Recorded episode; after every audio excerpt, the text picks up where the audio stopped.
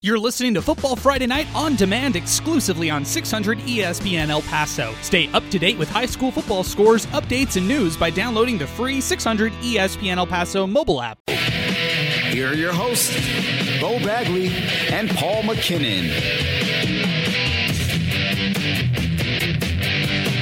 And welcome to Football Friday Night pregame edition.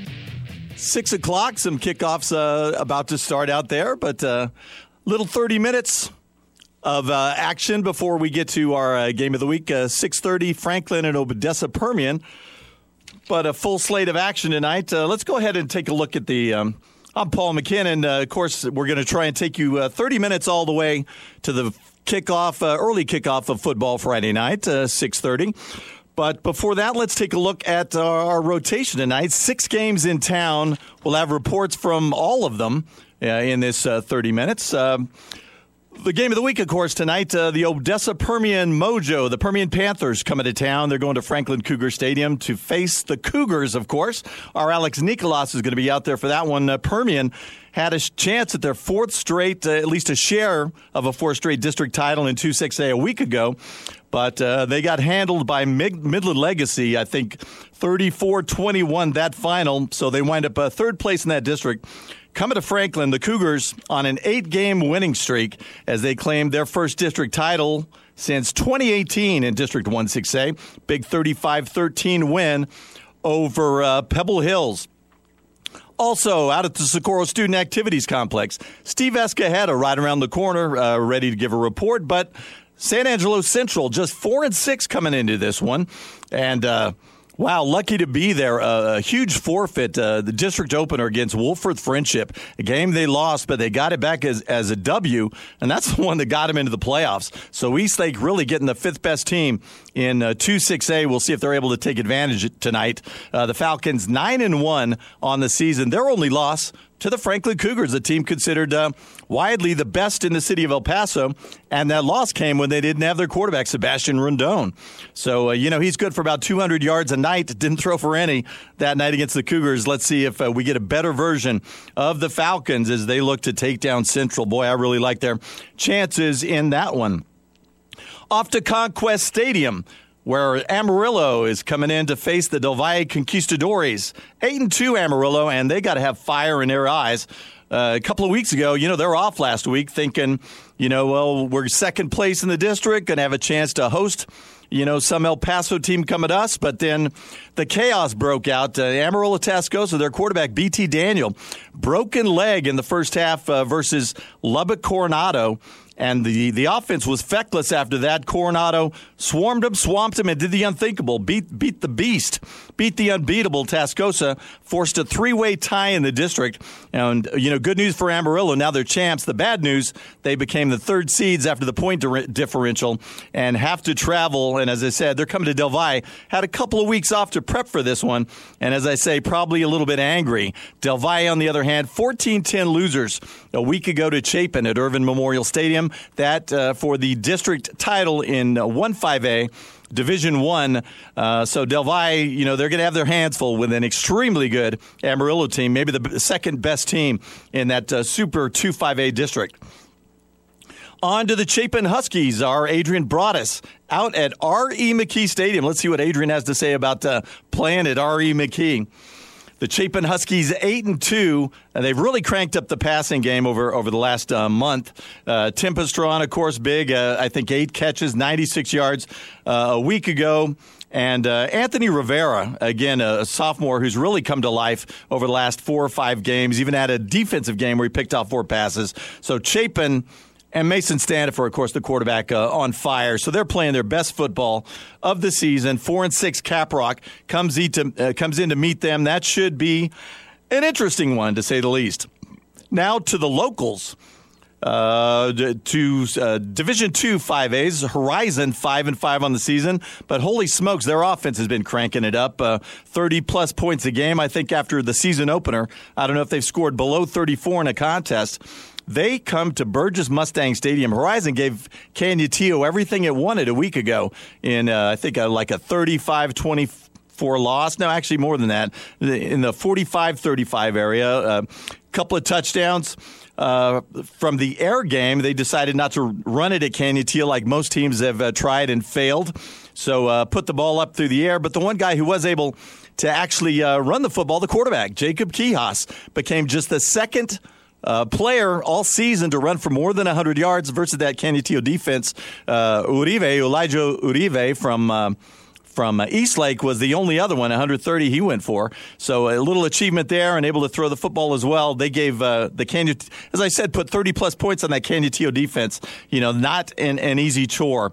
So uh, Burgess again with their hands full. Burgess tri champs of uh, two five A. Yeah, two five A. They switch it every season. It's hard to keep track. Tavares Jones, their big player, off a 300 yard game a week ago against El Paso High. Uh, his best game, his only 300 yard game ever. So uh, trying to keep that cranked up as they host Horizon. That's a seven o'clock kickoff. Jefferson Canutillo, we pretty much covered. Jefferson is a senior laden team, but they've lost to the good teams in their district. They lost to Burgess, they lost to Austin, they lost to Andress, and now they're going to uh, 9 and 1 Canutillo.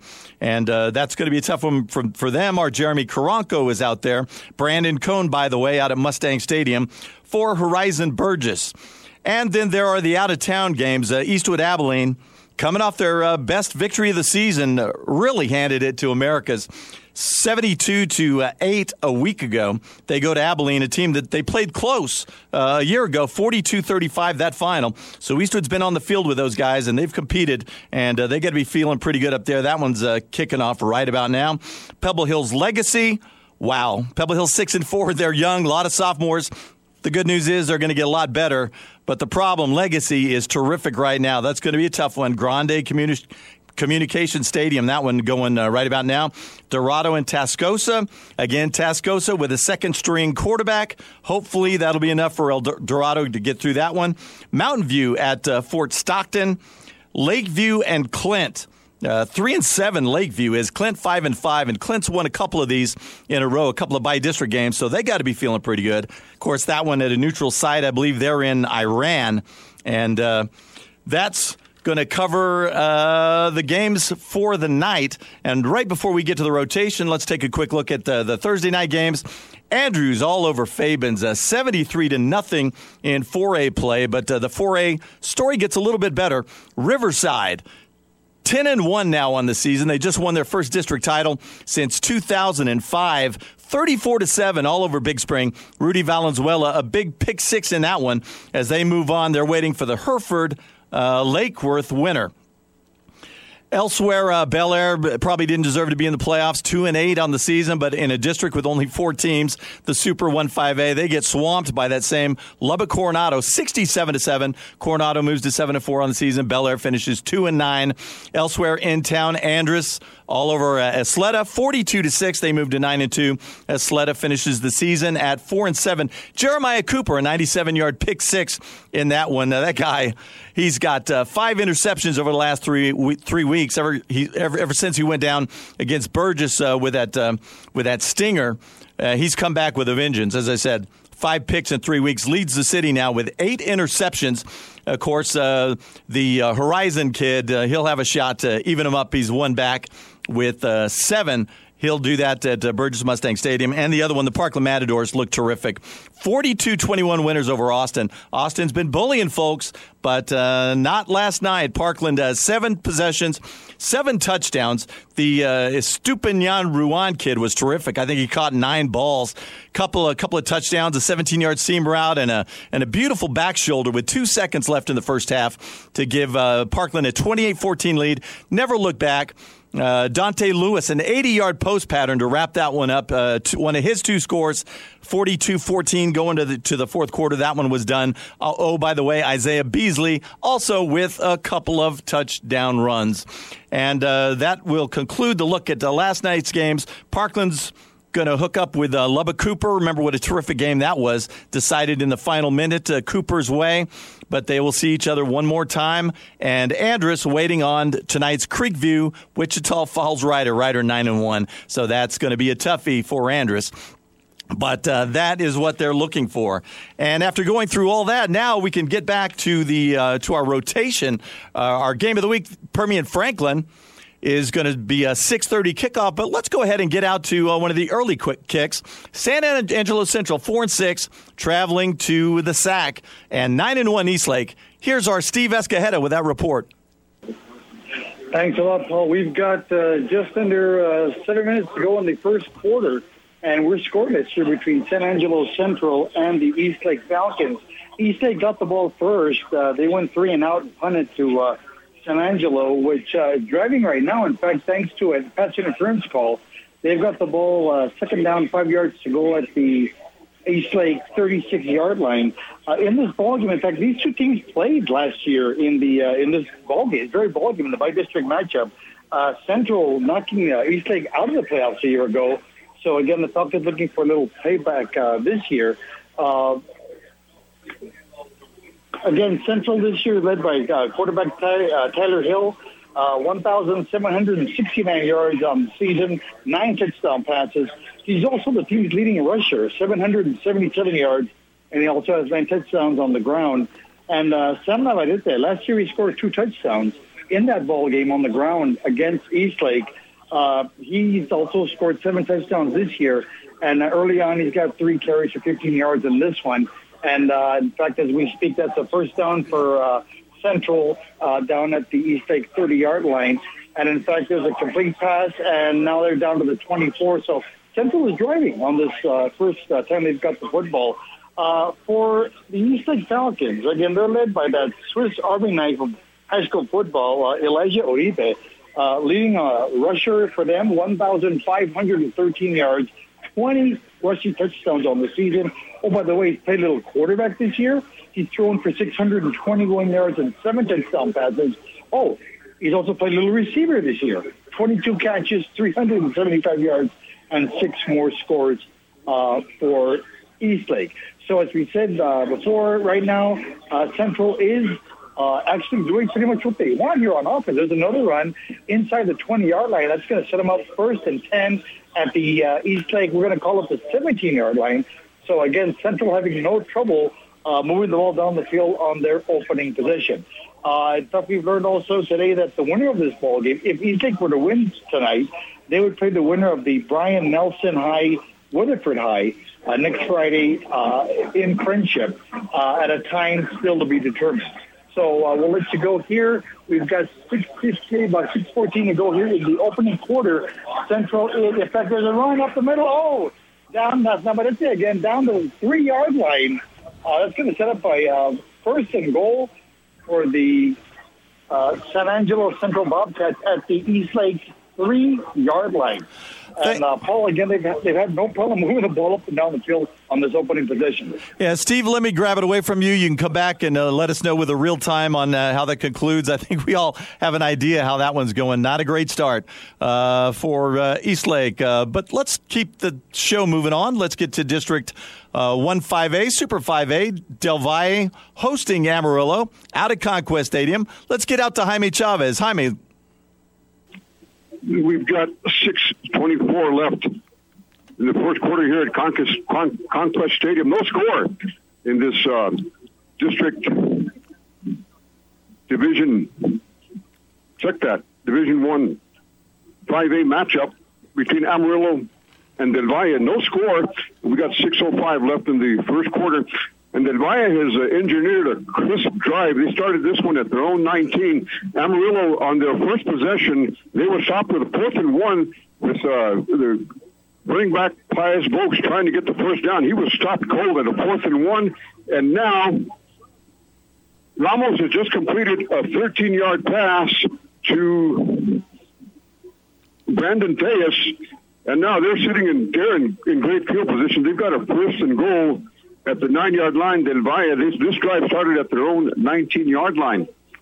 And Del Valle is, is moving the ball well. And thus far, Ramos is, is five and five on this uh, this possession, this drive, five and five for 40 yards. He's got the keeper to his. He keeps it. You get about two yards. They're going to move this one to the seven. They'll have a, a, a second, a second and goal at the seven yard line. Uh, Del Valle Conquistadores. Ramos doing a lot of work tonight. He's also got uh, three carries and 20 yards rushing as uh, he's in the no huddle, and he's got three wide receivers to his left with a second and goal at the seven, and the clock moving 5:48 left in the first quarter here at Conquest Stadium. And he's going back to pass. Ramos looking for a receiver. He flushed out of the pocket. He's going to get sacked. That's going to be a, a four-yard loss back to the 11-yard line. So it'll be a, a third, a third and goal at the 11 yard line. Okay, Jaime, uh, let me take it back from you there. Uh, if if there's any kind of resolution, points wise, go ahead and uh, uh call it back in on the on the back half. But we're going to keep the rotation going. In fact, uh, we're about to run to a break. But remember, uh, right behind us, we got Adrian Broadus, we got Alex Nicolas, we got Brandon Kona, we got Jeremy Karanko, all with pregame reports, quick ones as we hit the six six fifteen break. Remember, you're listening to the playoff edition pregame high school football Friday night by district version right here on 600 ESPN El Paso. You're listening to Football Friday Night on 600 ESPN El Paso. Let's go back to Bo Bagley and Paul McKinnon. And a big welcome back to football pregame edition. Uh, Paul McKinnon, your host. Bo Bagley, right around the corner. Football Friday night special 6:30 kickoff for the by district action. Six local games and a slew out of town. And we're going to cover all of the next round's games as well. Uh, who the teams that win tonight or lose. You know who's who's up next. Uh, that's on the docket. But what we want to get rid of first is the rotation. Uh, let's get out to Conquest Conquest Stadium no, no, no, no. R.E. McKee Stadium, Austin, where the, where the, not Austin playing tonight though. That was last night. Didn't go well. Caprock and Chapin. Here's Adrian Broadus. Thanks, Paul. 310 left here in the opening quarter. Chapin on top of Caprock, seven to nothing. And just as I say that right now, quarterback Leighton Brown of Caprock just rushed in for a one-yard score. A little confusion here among the officials, but I'll tell you a little bit about Chapin's opening drive. Now, there were there was an intentional grounding when Chapin entered into Caprock territory. It had him at third and 34. There was a personal foul penalty that extended this drive. Then Chapin faced a fourth down and seven, had a conversion to Anthony Rivera on the near side of the press box. They got all the way down to the 24 yard line. The drive was looking like it was about to stall fourth and 10 situation. And Mason Standifer hit Anthony Rivera for a 24 yard touchdown strike to give him a touchdown here on the board. Looks like they will be taking off the points there for Amarillo Caprock. That will not be a touchdown by quarterback Leighton Brown, who rushed in for a one yard score. Looks like they will be negating that, taking it back for a holding penalty. Again, we've got 302 left here in the opening quarter. Chapin on top of Caprock, 7 0 with Caprock threatening here in the red zone. Terrific news from R.E. McKee. Thanks a lot, Adrian. Also, uh, early score, Midland Legacy out, out a couple of touchdowns on Pebble Hills, 15 to nothing. That a first quarter score. Let's keep things moving along. From Adrian Broadus, let's get out to our game of the week. Permian and Franklin, a 6:30 kickoff. Here's Alex Nicolas. Thank you, Paul. Eight minutes away from the opening kick in the 6A Division One by district championship game between the Franklin Cougars and the Permian Panthers. Of course, Franklin coming in eight and two overall, seven and zero, oh, the District One 6A champions eight games, eight straight wins for the Franklin Cougars coming into this one. But let's look at the Permian Panthers first. Under Jeff Ellison, his fourth season, longtime assistant, took over the reins back in 2018 and has not looked back for this Permian team. The big thing that stands out to me, the 21 and one record playoff record versus El Paso teams. The last playoff loss from an El Paso team that was handed to Permian was 2012. You got to go back to an El Dorado, and I believe MJ uh, McFarland was on that team. But nonetheless, 31 by district titles for the Permian Panthers. They're 31 4 and 2 overall in their by district history. This is a team that's averaging 382 total yards per game, 232 rushing, led by their quarterback Rodney Hall, who has 14 touchdown passes, 11 rushing touchdowns. On the defensive side, Jackson Dorothy, 107 tackles, 13 tackles for loss. 5.0 sacks, and of course, that mojo is always something that's tough to beat, and that's something that we'll definitely keep an eye on here this evening. For Franklin, 460 yards per game, led by Cameron Bird, who's second in District 16A in passing yards and passing touchdowns. He'll be relying upon one of his one of the top receivers in town, Bo Spark, 69 catches, 1,210 yards, 16 touchdowns, which is first in District 16A. He's second in the district in receptions. But for Franklin, trying to snap a uh, a two-game losing streak to Permian. Permian has beat uh, Franklin two straight years in this by-district round. So Coach uh, Walker trying to get over the hump on this one. So about five minutes away from kickoff. A interesting uh, game here in the Region One bracket in Division One between Franklin and Permian. And Alex, thanks so much for that. That should be a fun, fun one tonight from Franklin Cougar Stadium. Let's get out to Mustang Stadium, Horizon and Burgess. Here's Brandon Cohn. We have a great one between the Burgess Mustangs, seven and three on the year, five and one and two five A, and the Horizon Scorpions also five and five. They're three and one and one five A. Division Two. Talking to the coaches before this game, Horizon head coach Paulo Mendez, he said, "Look, we feel like we've earned this. We're supposed to be here. We truly belong. We finished better now, of course, how did we started? Because when we started, we were a little rusty in the beginning, but we were battle tested by our losses. We need to take care of the football and be efficient on third down, and most importantly, stop number two, referring to Tavares Jones. Burgess coach Rutledge, he said they got a real powerful offense. We need to keep them off the field. He said, yes, we feel confident. This is our fourth straight by district round. But, you know, the more film I watch on these guys, the more concerned I am. And, of course, Tavares Jones, star running back, Missouri commit, he said in terms of his memories here, he said the bond and family here at Burgess has been great. Calling it home has been great. If this is indeed, which it will more than likely be his last playoff game here in El Paso. Now, talking about Burgess, this is a team that red hot won three straight, six of seven.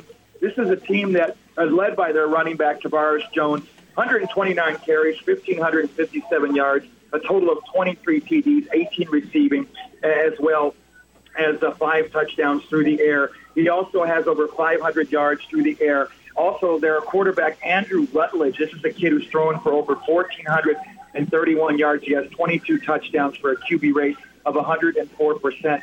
And then he's also got 33 carries for 87 yards. They're loaded with receivers. Sean Street, he has over 500 yards through the air. Adam Sierra, 200 yards through the air. Ray Campos, also close to 340 yards through the air. So this is a tough, a team that's just exceptionally good at defending and also even more so well balanced offensively and defensively. Horizon on the other side, led by led by the best QB running back tandem in the city, Jacob Quijas.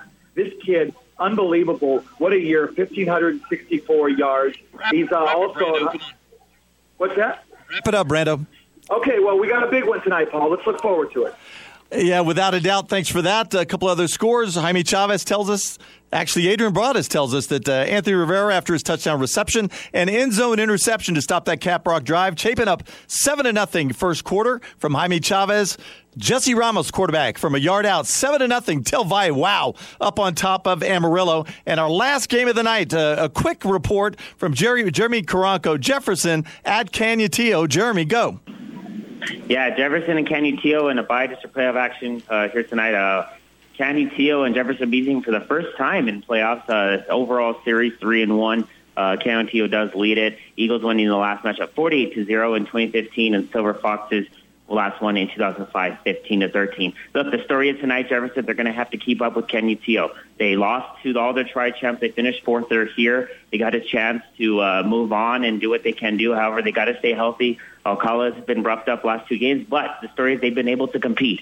They lost by 14 against Andress, but they were in the game late. Trailed Austin 28-0. They come back in within nine. They were unable to finish that one.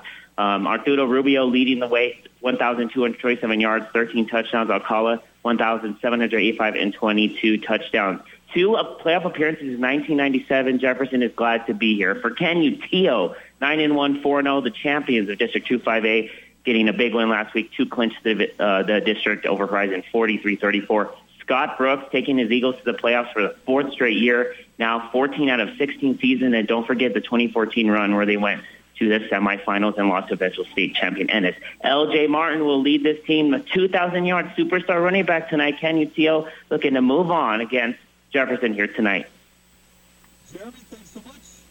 Another good one out there, and, and a good start to all the locals. That should be a fun night of uh, football, and that's going to wrap it up for the high school football uh, pregame show.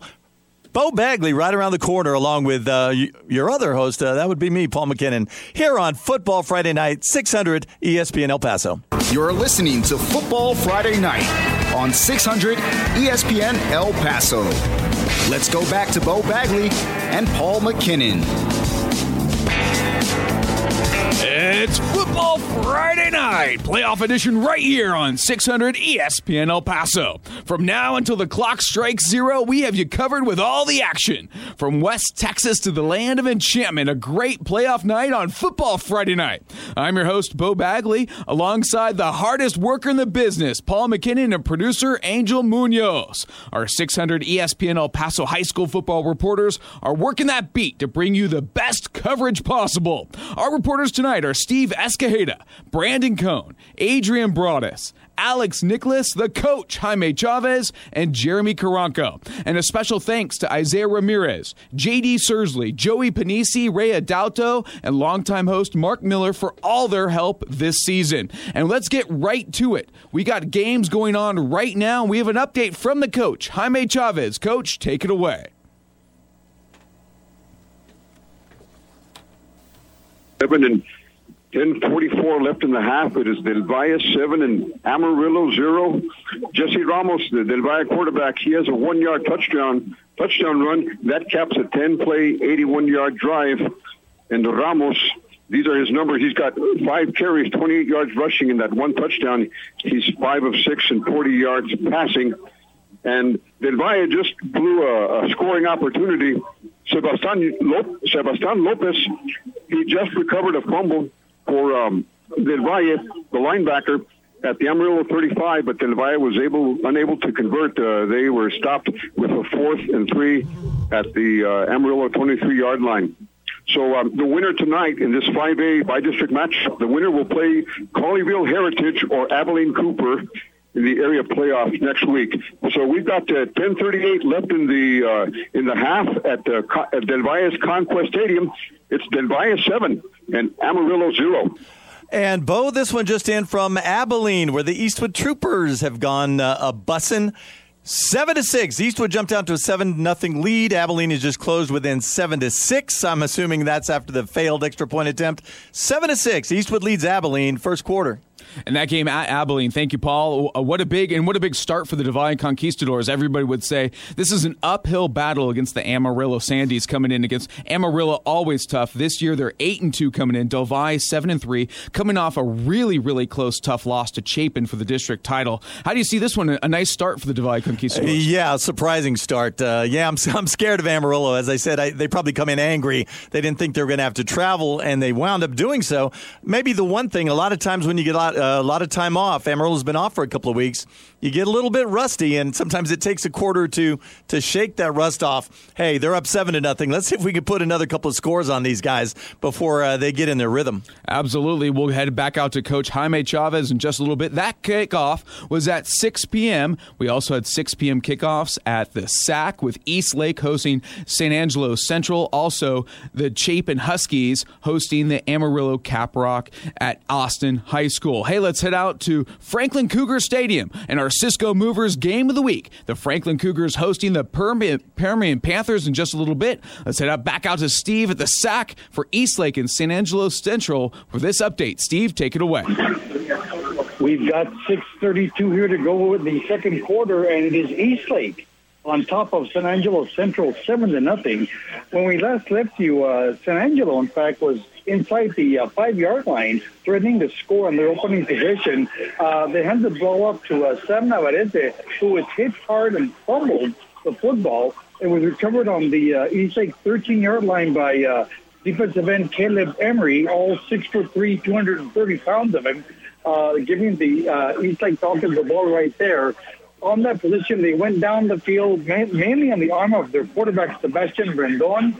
That uh, series ended on an eight-yard touchdown pass from Rendon to Adrian Lopez to put East Lake again up seven to nothing. So far, uh, the uh, quarterback Rendon, seven out of eight through the air, 75 yards, and that one touchdown pass. We've got just under six minutes to go in the second quarter. Eastlake on top of San Angelo Central, seven to nothing. Talked about before, the only game Eastlake lost this year was to Franklin, and when they lost that game, they didn't have their quarterback Sebastian Rendon. Uh, big addition, he throws for about 200 yards a game, and they have so many receivers. Oh, by the way, speaking of team with so many receivers, the Eastwood Troopers, typical Eastwood game. Troopers back on the board.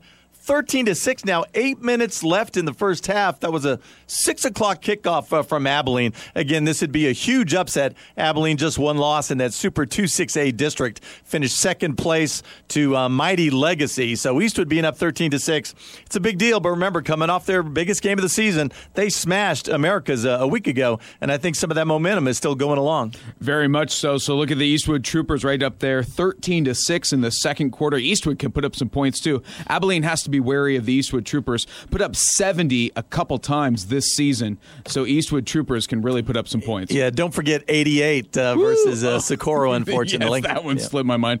88 points. So once again, Eastlake up on San Angelo Central, 7 nothing. The Chapin Huskies, after a big interception uh, reported by Adrian Broadus, they punched it in. They're now up 7 nothing, and they're looking to score here at the end of the first quarter. So the Chapin Huskies leading Amarillo Caprock 7 nothing, and Del Valle Conquistadors leading the Amarillo Sandies 7 nothing. That in the second quarter. Remember, we got some kickoffs right now. Franklin and Permian just kicked off. We'll get an update. No score at the moment. We'll get an update from Alex Nicholas in just a little bit. Then 7 o'clock kickoffs in town in El Paso. The Burgess Mustangs hosting the Horizon Scorpions, and then the Canutillo Eagles hosting the Jefferson Silver Foxes. That should be two fun games out there. Also, all around up in Las Cruces. At the Field of Dreams, the Centennial Hawks, the fourth seed in the 6A quarterfinals, hosting fifth seed Las Cruces. The Las Cruces Bulldogs and Centennial Hawks. That should be a fun one up at the Field of Dreams. Let's head out to Austin's R.E. McKee Stadium and join Adrian Broadus for an update on Amarillo Caprock and the Chapin Huskies. 11:15 left here in the opening half. The Chapin Huskies on top of Amarillo Caprock, 14 to nothing. Mason Standifer just punched it in for a one-yard touchdown run. He is eight of 15 today, 109 passing yards. Has a touchdown pass as well. Remember, Amarillo Caprock drove it all the way into Chapin territory. They drove it inside the red zone, and there was actually an interception that Anthony Rivera caught for the Chapin Huskies. Uh, then the Huskies turn around and they, they put together an 80 yard touchdown drive that was just capped off by that one yard rushing touchdown by Mason Standifer. Anthony Rivera, star of the show so far tonight. Four catches, 59 receiving yards, an interception, and a touchdown for the Huskies. So again, we've got 11 15 left here in the opening half. The Chapin Huskies on top of Amarillo Caprock, 14 to nothing. And Bo Rivera's been the star for the Chapin Huskies, seems like almost every week over the last month. Remember, a few weeks back, he had that four interception game on the defensive side. But just go as far back as last week, the 14 to 10 win over Del, Del Valle. Who were the two touchdowns? Anthony Rivera, the sophomore, a couple of touchdown receptions. Those were the only points Chapin would score and those points would be enough, as is Anthony Rivera. He's enough. And it seems like that momentum that they've had winning that district title and a great end of the, the district season for the Chapin Huskies carrying over tonight at Austin's R.E. McKee Stadium against Amarillo Caprock. And I'm just going to lay it out there. Chapin 8 and 2, maybe head coach Ryan Warner in his second season, coach of the year in the in the city of El Paso. Yeah, if you're asking me, that's a done and done already. So yeah. we're in agreement. Hey, we got an update from Del Valle's Conquest Stadium. Let's head out to Del Valle and Amarillo and Coach Jaime Chavez with an update. Coach. At 9.15 left in the half, we've got a tie ball game now. It is Amarillo 7 and Del Valle 7. Amarillo wide receiver Tyrese Molden. A 63-yard touchdown run on an end around, and the extra point is good. And Del Valle's uh, score, quarterback Jesse Ramos, a one-yard touchdown touchdown run that capped a 10-play, 81-yard drive. Ramos is uh, six of eight, 43 yards passing, and he's he's five got five carries and 28 yards rushing for Del Valle tonight. And uh, and tonight, Amarillo comes in with uh, some revenge in mind. They lost a, a by-district playoff game here three years ago against Del Valle. They fell to Del Valle in 2018. That final was 21 to 10. So we've got 8:44 left in the half at Conquest Stadium. Tie ball game. Del Valle seven, Amarillo seven. All right, Coach. Thank you so much. Tie ball game there, as we were talking about a little earlier about the Valle Conquistadors. Keep that momentum up, but here comes Amarillo. That train from the Panhandle just keeps rolling wherever they go, and uh, here comes Amarillo Sandies. So it should be a fun game at Conquest Stadium. Thank you, Coach. Let's head out to our Cisco Movers game of the week and join Alex Nicholas with Franklin hosting the Permian Panthers. Let's head out to Franklin Cougar Stadium. Alex, take it away. Nine minutes, 15 seconds left in our opening quarter, and Mojo on the board first. They lead Franklin seven to nothing. It would be a 47-yard touchdown pass from their quarterback Rodney Hall to Jaquan Richardson. That'd be the 16th touchdown pass of the season for Rodney Hall. First play for Franklin's drive, though, they would connect. That would be a 37-yard completion from uh, from Cameron Bird to Miles McWhorter, and Franklin is answered right back as they are driving in the red zone. 8:49 and running in the opening quarter. Permian seven, Franklin nothing. Alex, thank you so much. Uh, Paul, let's bring in here. How do you see this one shaping up in our Cisco Movers game of the week? Permian Mojo and the Franklin Cougars. They've played several times over the last couple years, and it, it seems like it's always gone back and forth, always a close game. But Franklin really playing well ever since Darren Walker got back. Really played well before Darren Walker uh, was out early in the season. So, how do you see this one shaping up? Well, I'm not sure I have a good guess on that one, but uh, as you said, Franklin's uh, won eight in a row. They haven't lost since Walker's been back on the sidelines. But, uh, you know, they've been playing locals. It's the first time they're getting somebody from uh, Central Texas since. Uh, I, their first couple of weeks, I think, might be a little deceiving. Uh, losing to Rio Rancho, uh, Cleveland. You're usually a good Franklin team is better than a great uh, New Mexico team. And when they drop that game, you say, okay, maybe maybe Franklin's not uh, what they are this year. But as I said, eight in a row, and uh, going to Permian. Permian is not what they've been in the past. Uh, had a chance again for the fourth straight season to be district champs. Couldn't take advantage of it. Dropped a game to uh, Midland Legacy a week ago. So Permian maybe not quite what they've been in the past. And Franklin, you know, it's it's hard to tell what they are. You know, watching them you know the the air game's pretty good. There's a lot of action, a uh, lot of options. Bo Sparks was huge last week, by the way. Eight catches, I think 204 yards, three touchdowns in that 35-13 win over Pebble Hills. And uh, you know Cameron Bird, you know, there's games where he hardly throws an incomplete pass. So I mean, they can look sharp, but I saw them when they were against Americas, and they looked miserable in that first half. Somehow found a way to come back and get that one. I believe it was a, a blocked field goal return for a score. So you know that that's good news. Also, the Cougars find a way to win. But when I saw them, they didn't look good. So it's hard for me to say, yeah, yeah, I love the chance they have against Permian tonight. But uh, you know, they're driving the ball right now. Absolutely. So the Permian Panthers strike first over the Franklin Cougars. 7 nothing. Mojo leads Franklin. That's a 6:30 kickoff at Franklin High School. So Permian strikes first. Let's see if the Franklin Cougars uh, can counter. Hey, we have some scores from the, the Panhandle and also the Permian Basin. Midland Legacy leads Pebble Hills 15 nothing. That early in the second quarter. Uh, early late in the first quarter, Amarillo Tascosa leading the El Dorado Aztecs 14 nothing. So both both teams finding uphill battles in the Panhandle and the Permian Basin. At last check, Eastwood led Abilene in the second quarter 13 to 6. So Eastwood looking for a bit of a shocking upset there. That's in the second quarter. Once again, Troopers leading Abilene 13 to 6. We're going to take a short break right now. Come back we as we're inching closer to the 7 o'clock hour and our 7 o'clock kickoffs. Burgess hosting Horizon kickoff at 7 o'clock while Canutillo hosts Jefferson and much more from our 6 o'clock kickoffs. You're listening to Football Friday Night right here on 600 ESPN El Paso. You're listening to Football Friday Night on 600 ESPN El Paso. Let's go back to Bo Bagley and Paul McKinnon. Welcome back to Football Friday Night right here on 600 ESPN El Paso. Let's take you out to our Cisco Movers game of the week and join Alex Nicholas with an update on Permian and Franklin. Alex. 6.33 left in our opening quarter, and we are tied. Franklin and Permian knotted up at seven. When you guys last left me, uh, per- Franklin was, was driving in Permian's red zone on a fourth down and 10 from the 13 yard line. It would be Cameron Bird, a back shoulder fade to Miles McWhorter, who made a beautiful in air body adjustment adjustment for the. That was at the 727 mark. But Rodney Hall just rolled off a 55 yard run, handoff up the middle, and they're going to be stopped inside the five yard line. So Permian knocking on the door with 6.15 left in the opening quarter. Permian and Franklin tied at seven. All right, Alex, thank you so much. Uh, Paul, just as we were talking about, this one's going to be a barn burner back and forth, and it is the first two possessions of the game. Permian strikes first. Here comes Franklin.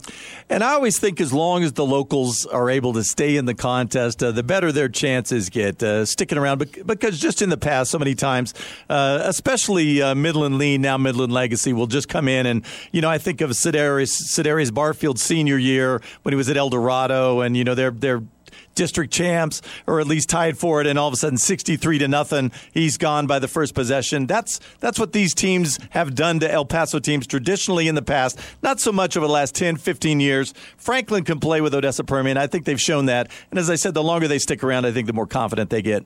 Speaking of El Dorado, we got an update from the El Dorado Aztecs taking on Amarillo Tascosa second quarter. El Dorado's Quincy Estrada scores on a five yard touchdown run that cuts the Tascosa lead to 14. So now late in the second quarter, Tascosa leads El Dorado 21 to 7. Let's head back out to Conquest Stadium and join the coach, Jaime Chavez, for an update on Del Valle and Amarillo. Coach, take it away.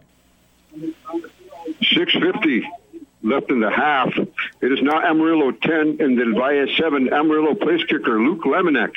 He hit a 25-yard field goal, and that resulted. Uh, that was a result of an eight-play, 63-yard drive for the Amarillo Sandies. The other score for Amarillo, Tyrese Molden, a 63-yard touchdown run. Del Valle's only score, quarterback Jesse Ramos a one-yard touchdown run in the first quarter. Ramos, 6 of 11, 60 yards passing. He got five carries and 28 yards rushing. 645 left in the half at Del Valle's Conquest Stadium. It's Amarillo 10 and Del Valle 7. Coach, thank you very much. So 10 to 7, Amarillo taking the three point lead over the Valle Conquistadors. Del struck first 7 0, but here comes the Sandies. Paul, you got an update? Yeah, a little more news from Abilene. Uh, Andrew Martinez, the quarterback. He's their short yardage guy, and he is again a one yard touchdown run. One Ooh. minute left in the half at Abilene. Ooh. Your Eastwood Troopers lead this one 20 to 6. You know, you don't want to get too excited. Long way to go. Yeah, but boy, so. what a surprise. Uh, the Troopers, you know, maybe they are all, all that. Wow. Eastwood over Abilene, that would be a shocker, but an exciting start to the game nonetheless. Second quarter, Eastwood up on Abilene 20 to 6. Hey, let's head out to the Iceman. Let's go out to Burgess Mustang Stadium and join the Iceman, Brandon Cohn. Brandon, take it away. I mean, it was tactful. I mean, don't even hide that. But you know what? I bet that was uh, he accidentally sat on his phone. I bet, and he called us in. Brandon, are you there? Brando Butdaldus, huh? Yeah, his, his, game doesn't start his, for about ten more minutes. Correct, absolutely right. Okay, thanks, Brandon. Great to hear from you. Hope to hear from you more a little bit later. Hope you have a little bit more to say. Right. But uh, some exciting games. Once again, our Cisco Movers game of the week. Permian and Franklin tied at seven. East Lake leading San Angelo several. Uh, Central 7 0. Chapin up on top on Amarillo Caprock 14 0. And the Amarillo Sandies leading the Valle Conquistadors 10 to 7. Uh, we're inching closer here to Horizon and Burgess and then Jefferson and Canutillo. Uh, these games also, we also talked about a little bit earlier, Thursday night games. Andress all over Ysleta, and Andress looked good doing it too. They'll play the winner of Wichita Falls Rider or Creekview. And then the Parkland Matadors, maybe the upset so far in the playoffs. Parkland shocking Austin 42 21. That is Parkland's sixth straight by district championship. So uh, I don't know, Paul, should we be uh, impressed with that win or uh, ho hum? This is what the Parkland Matadors do. No, yeah, I was at that game. They they looked uh, terrific. They have skilled guys all over the place, and they all look good last night. Uh, even a guy who didn't really show up, uh, you know, scoring wise, the the Crest Daniels kid, terrific looking wide receiver. A couple of nice kickoff returns, made a beautiful catch, a 30 yard post pattern, got him down to the five, set up a, a short Beasley run. Kid was a little dinged after that one, so he was in and out of the lineup, but he looked good. Beasley had a couple of uh, touchdown runs, and, and as I uh, said earlier, uh, uh, Fernie Estupinian Ruan was terrific. I bet he caught nine balls, a couple of back shoulders, one that wasn't for a touchdown, about 30 yards, where he just everything about him was off the field to play except for his tippy toes as he uh, went full extension and made a terrific hands catch. Uh, and oh, by the way, a couple of touchdowns for that kid as well. Absolutely. So big wins for Parkland and Andress last night. Also, the Riverside Rangers. Riverside will take on either Lake Worth or Hereford. We'll keep you updated on those games tonight and who they will face in the playoffs. Let's head out to Steve Escajeda with an update from the SAC from San Angelo Central and East Lake. Uh, Steve, take it away. Before halftime, we've got 21 seconds here before halftime, and we're all tied up uh, between the San Angelo Central Bobcats and the East Lake Falcons. 7 7. Uh, San Angelo just scoring on a 64 yard touchdown pass. Tyler Hill hitting Jacob English, their leading uh, uh, receiver. Again, tying things up at 7 7. Right now, East Lake has the ball at their own 30 yard line, and I'm assuming they're going to run off the clock with just 21 ticks to go. Uh, again, uh, just a startling play. Uh, after their first possession, Central hadn't gotten much done offensively on and uh, when they let out the ball again, they hit English, who was wide open down the field. It was a missed coverage there, and again scoring from 64 yards out. So the clock is ticking here, 16 seconds to go before the half. We've got a, a tie score, Central 7, East Lake 7. All right, Steve, thank you so much for that one. As we're going to take a short break and get uh, closer to the 7 o'clock hour and those 7 o'clock kicks, we got an update from Adrian Broadus. Chapin uh, and Cap and Amarillo Caprock. Caprock cutting into that Chapin Husky lead with a touchdown, so cutting that lead to 7. So with three minutes to go in the second quarter, Chapin now leads Caprock 14 to 7. We're going to take a break here as we get closer to the 7 o'clock hour. You're listening to Football Friday Night. We got football playoffs all over the borderland right here on 600 ESPN El Paso. On 600 ESPN El Paso. Let's go back to Bo Bagley and Paul McKinnon. Welcome back to Football Friday Night right here on 600 ESPN El Paso, the playoff edition. We do have some halftime scores out in 5A. El Dorado and Tascosa. Tascosa leads the Aztecs 21 7 at the half. Also at halftime, Eastwood leading Abilene 20 to 6. And down in 4A, Clint leading San Angelo Lakeview 7 0. That game at halftime. And some early out of town scores, Bo. Uh, names that we don't hear often because uh, we don't care what these teams do, but now we, we do because our teams are going to see them in the next round if they win in advance. Uh, first off, in Division Two 6A, Byron Nelson, that's a familiar name. He's a golfer. Well, he's also a school. 14 to 7 up on Weatherford, of course, just outside of Fort Worth, in a battle of seven and three teams. The winner of this game gets the winner of the uh, East Lake San Angelo Central game. Uh, another one last night. Boswell beat VR Eaton. This was a Thursday nighter, forty to thirty-seven. They moved to six and four on the season, and they will get. Well, I guess we could say they might get Eastwood. Eastwood up twenty to six at halftime at Abilene.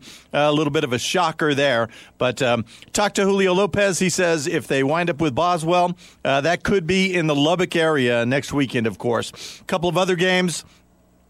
Uh, Lake Worth up on Hereford, seventeen to nothing. Eight and two. Lake Worth, Hereford six and four. The winner of that game will get Riverside. Riverside 34-7 winners last night over Big Spring, and I think that's going to be it for an abbreviated out of town scoreboard, Uh, Bob. An abbreviated out of town scoreboard brought to you by Longhorn Distributing. We also have an out of town scoreboard. Midland Legacy leading El Paso Pebble Hills.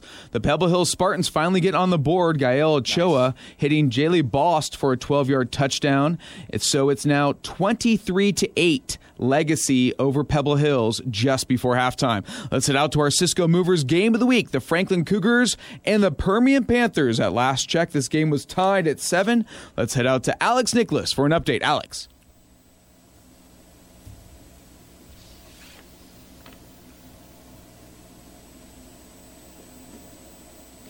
Alex Nicholas, are you there from Franklin Cougar Stadium? Well, let's 206 left here in the opening quarter, and it's Permian 21, Franklin 7. Pair of touchdowns for Permian coming on the legs of Jaquan Richardson. The first one was a five yard touchdown run at the 540 mark of the first quarter, and then Franklin would go three and out, and Permian would just go, uh, would take three plays and go 64 yards. It would be a long run uh, by Brian Mahaffey. That would be a 42 yard run. Very next play, Jaquan Richardson again, 11 yard touchdown run. That's his third touchdown of the first half. And there's 206 left here in the opening quarter. Permian leading Franklin 21 to 7. Alex, thank you so much. Whoa, here comes Mojo. 21 to 7, 14 unanswered points by the Mojo. Uh, Franklin Cougars back on their heels. Yikes. Hey, let's head out to Adrian Broadus. He has an update from uh, Austin's R.E. McKee Stadium. The Chapin Huskies hosting Amarillo Caprock. Adrian, take it away.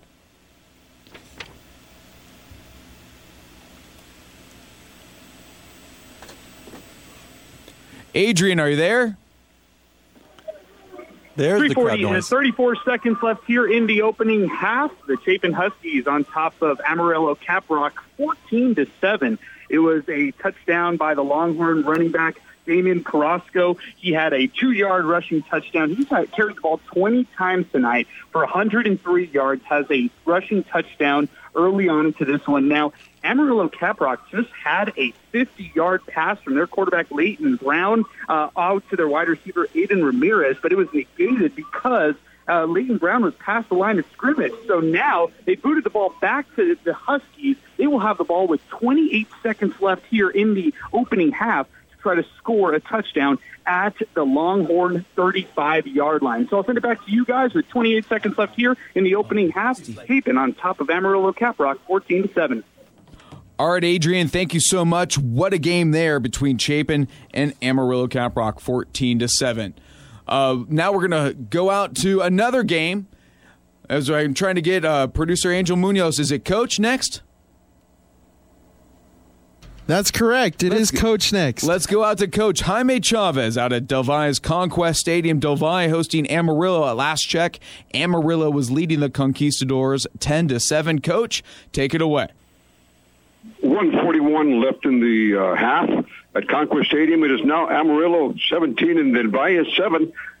Backup quarterback for Amarillo, Mason Graham, a seven-yard touchdown run. The extra point is good.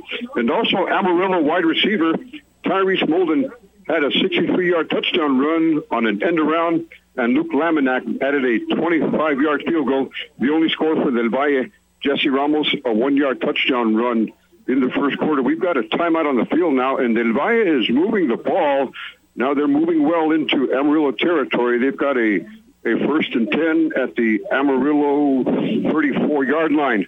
So 124 left in the half at Del Valle's Conquest Stadium. It's Amarillo 17, Del Valle 7 the first seven on the board, but uh, you know that's usually a good sign. Uh, 17 straight now. This one's uh, going the wrong direction.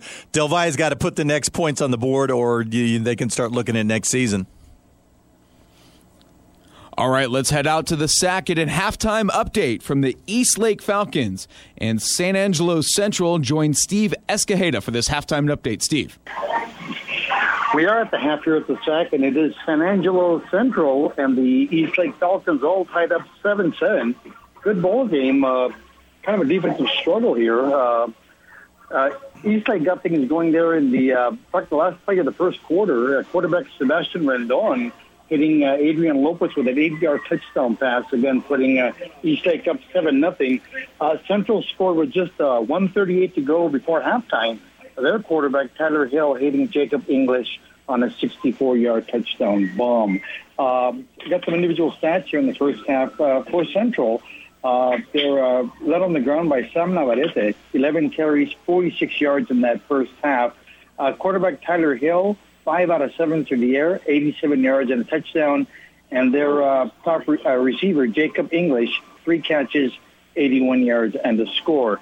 For East Lake, uh, they're led on the ground by Elijah Uribe, uh, 11 carries, uh, 38 yards. Um, he does come into the ball game averaging over 151 per game. So again, they've held him pretty much in check in the first half. Uh, quarterback Sebastian Rendon, 11 out of 13 through the air, 182 yards, one touchdown and one INT. Uh, Uribe, although uh, he's having a good uh, night catching the football, six catches on the night, 126 yards, and um, Adrian Lopez, four catches, 44 yards, and uh, the only touchdown of the night for East Lake. Team-wise, Central, uh, 154 total yards, uh, 67 on the ground, 87 through the air. East Lake, 229, 47 on the ground, and 182 passing yards. So again, good game here at the uh, at the SAC. Uh, Central coming into this ball game with a four and six record.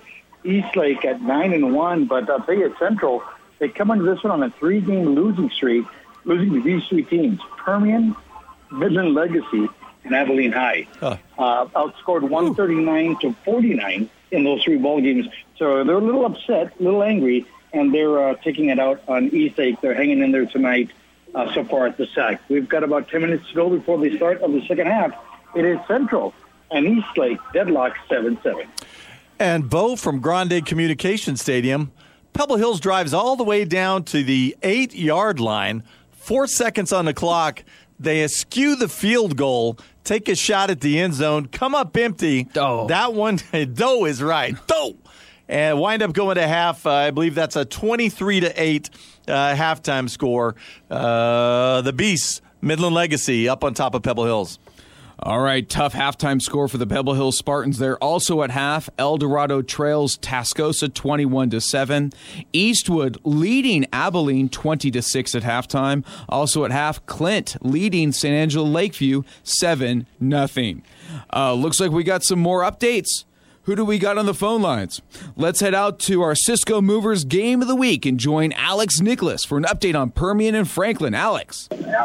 21 seconds left in the first quarter. Permian 28, Franklin 7. And fellas, I am getting the full Jaquan Richardson experience this evening. Richardson, his fourth touchdown of the first quarter. This one, a 58 yard touchdown pass from Rodney Hall was a jump ball around the 30 yard line. He took it away from Bo Sparks, ran the last 30 yards, and it has been all mojo in this one. Uh, Permian 14 plays, 232 total yards. If you're a mathematician at home, that's 16 and a half yards per play through just one quarter of play as the first quarter is officially over here on the west side. Permian leading Franklin 28 to 7 at the end of the first quarter. Wow, that's a shocker. We knew this game would uh, be tough. Tied at seven, but now 21 unanswered points by the Permian Panthers and Mojo looking like they're playing the Mojo of old from the 1980s. They're looking good against the Franklin Cougars right now. Let's head out to R.E. McKee Stadium. Join Adrian Broadus for an update on Chapin and Amarillo Caprock. Adrian. Halftime out here at R.E. McKee Stadium. It's the Chapin Huskies on top of Amarillo Caprock, 21 to 7. On the last play of the half, Mason Standifer, quarterback for the Chapin Huskies, hit his brother Hunter Standifer for a 24-yard touchdown strike. Mason Standifer goes into the half, 10 of 20, 144 passing yards, has a pair of touchdowns through the air and one on the ground. And it's been all Huskies in the first half. Now, Amarillo Caprock has done a really nice job running the ball uh, with their running back Damon Carrasco, 20 carries, 103 rushing yards, and a touchdown to two yards out. So send it back to you guys. It's halftime out here. Chapin on top of Amarillo Caprock, 21 to 7. And, and Bo, a Hunter Standifer sighting. Uh, I tell you what, the, two nice receivers already in the Pastron kid and Anthony Rivera. If if Hunter Standifer becomes a viable uh, third option among that group, there's no telling where this passing game can go. Already pretty pretty darn good. We remember the night they stuck what was it, 56 on Horizon. Oh, wow. Yes, absolutely. So the Standifer is getting it done for the Chapin Huskies right now. 21 to 7. Chapin leading Amarillo Caprock at halftime. Thank you very much, Adrian, for that update. Hey, let's head out to the coach, Jaime Chavez, at Del Valle's Conquest Stadium. Del Valle hanging in there. Can they hang in with a minute and a half to go in the first half? Del Valle trailing by 10, 17 to 7 uh, against Amarillo. Let's head out to the coach, Jaime Chavez, for an update.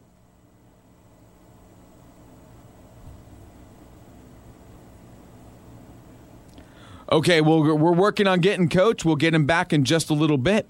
Uh, also, games of note kicking off just a few minutes ago. Burgess hosting Horizon. Also, Canutillo hosting Jefferson. And the ice has been broken out of Canutillo. Our Jeremy Karanko is uh, close to on the line, and uh, he'll fill us in. A real time update, obviously in the works.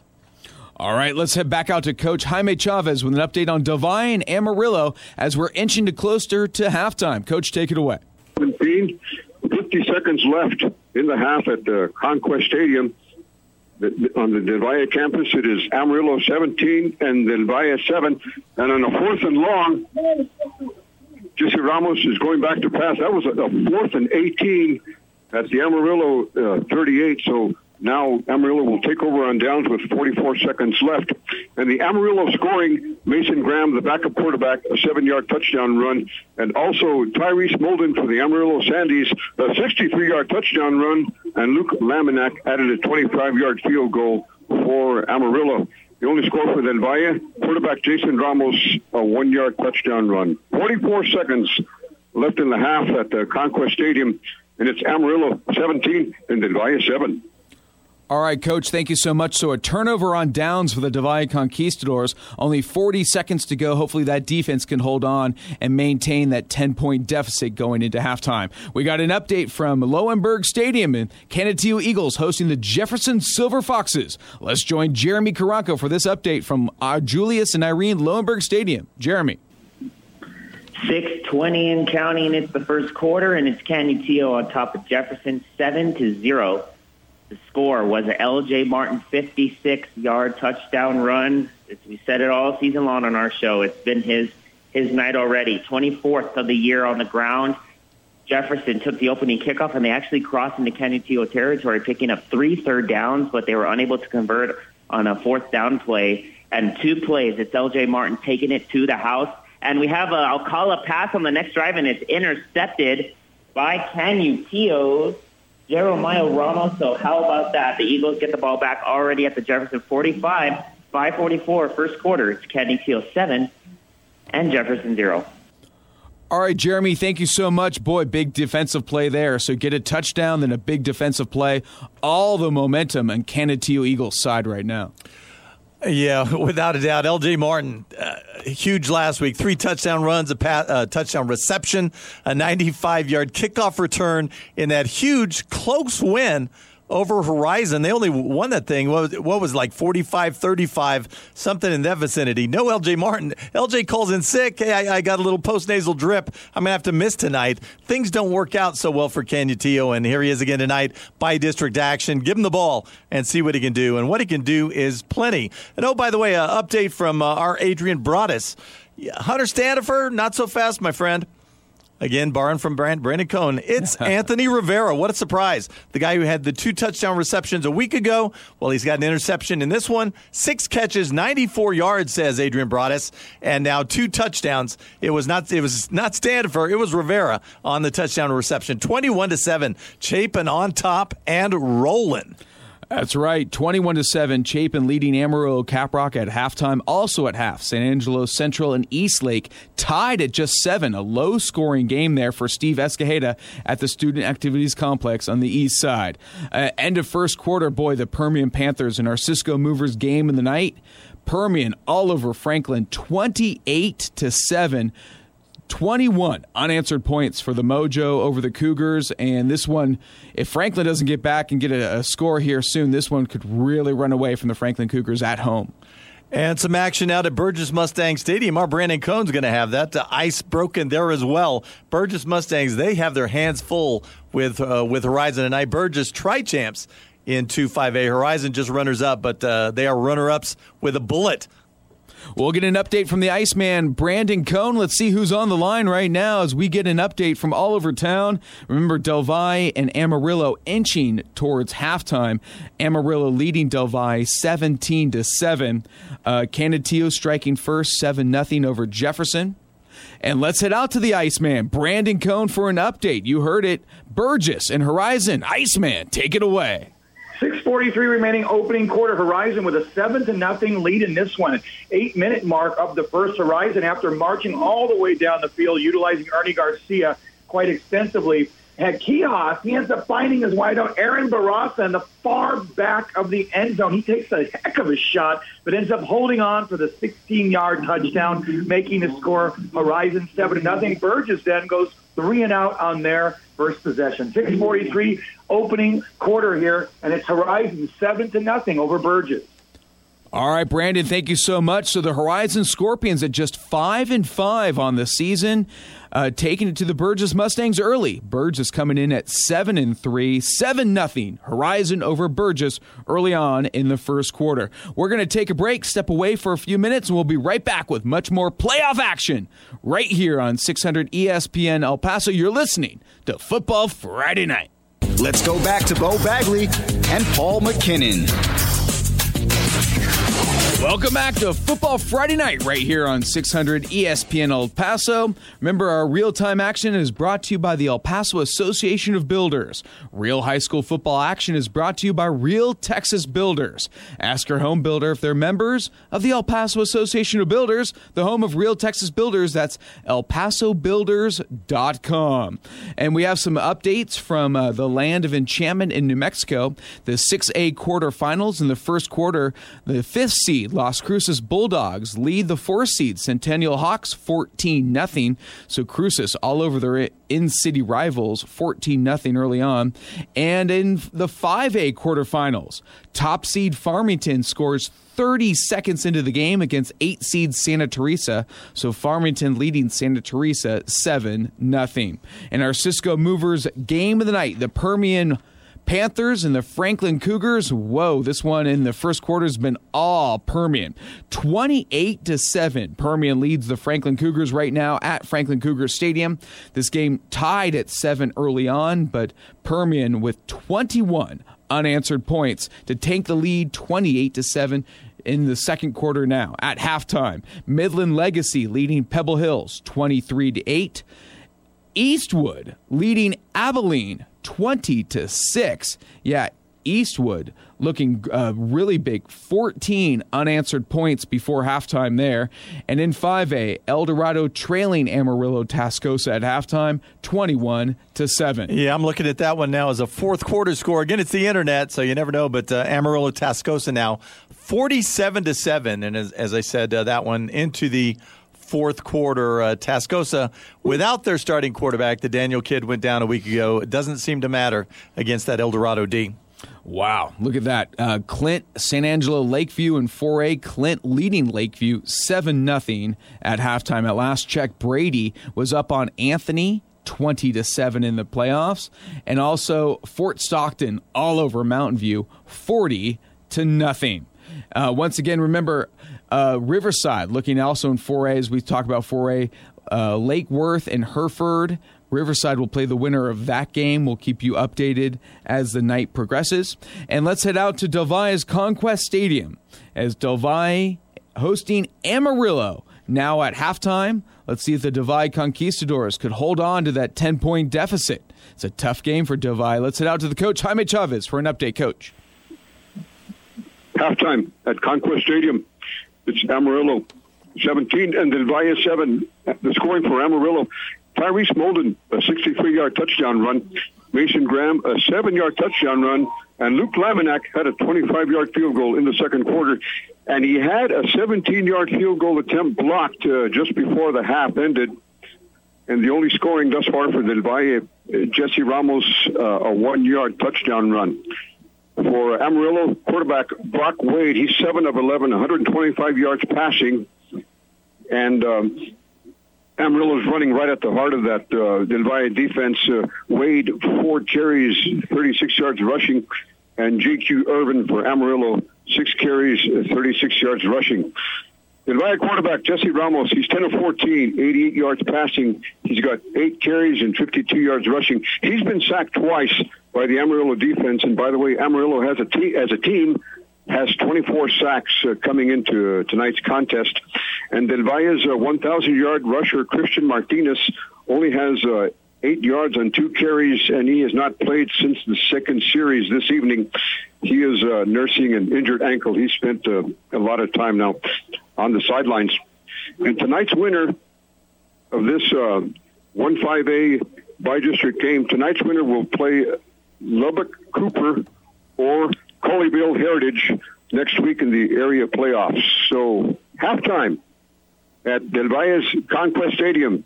It's Amarillo 17 and Del Valle 7. All right, Coach. Thank you so much. Uh, tough first half of the Del Valle Conquistadors. Let's see if the second half uh, is much better for Valle hosting Amarillo. Let's head out to our Cisco Movers game of the week and join Alex Nicholas with an update on Permian and Franklin in the second quarter. Alex. 8.03 left until halftime, and we have a ball game. Franklin, their defense would come up with a big stop, and then you would turn it back over to the offense. Two plays later, a 68 yard touchdown pass from Cameron Bird to Miles McWhorter right in the middle of the field, and that would cut the Permian lead in half. 8.03 left until halftime. Permian 28, Franklin 14. Alex, thank you so much. Our Cisco Movers game of the week. So the Franklin Cougars hopefully making a game of this one, down 28 to 7. It's a big touchdown there. So now 28-14 with 8 minutes to go. Cisco Movers can help with packing, boxing, heavy lifting or moving your belongings to your next destination. They also offer storage at their facility. Take it from a family-owned company like Cisco Movers. They'll give you a great price and help you on your next big move. Get started by filling out a request form at Cisco CiscoMovers.com. Cisco Movers, the best move you'll make in El Paso. Let's head out to Austin's, or let's head out to Burgess Mustang Stadium and join Brandon Cohn, the Iceman, with an update on Burgess hosting Horizon. Brandon. 239 left here in the opening quarter, and it is Horizon with a 14 to nothing lead over Burgess at the 250 mark of the first horizon, just continuing to dominate on offense. This time, their quarterback, Quijas, he ends up scoring on the one yard keeper to make the score 14 to nothing. Also, worth mentioning that Burgess has no answer for Ernie Garcia so far, eight carries, 73 yards. Mm. It's 239 to go, opening quarter, and thus far, it's Horizon 14 to nothing over Burgess. All right, Brandon, thank you very much. Paul, kind of talking about this game, and you go, where's Tavoris Jones? This seems like this would be a game where he would tee off in a playoff game at home, and right now it's been all Horizon. Yeah, and he's a guy who went for 300 a week ago against uh, El Paso High. Uh, we're not saying that the Horizon defense is impregnable. I mean, LJ Martin, as we chronicled, uh, ripped him to shreds last week. In fact, if uh, it was the defense that couldn't hang with the Canutillo offense, not usually a way for the Canutillo uh, team. It's usually their D that they hang their hat on. But uh, yeah, Horizon was able to make a dent, and Canutillo as well.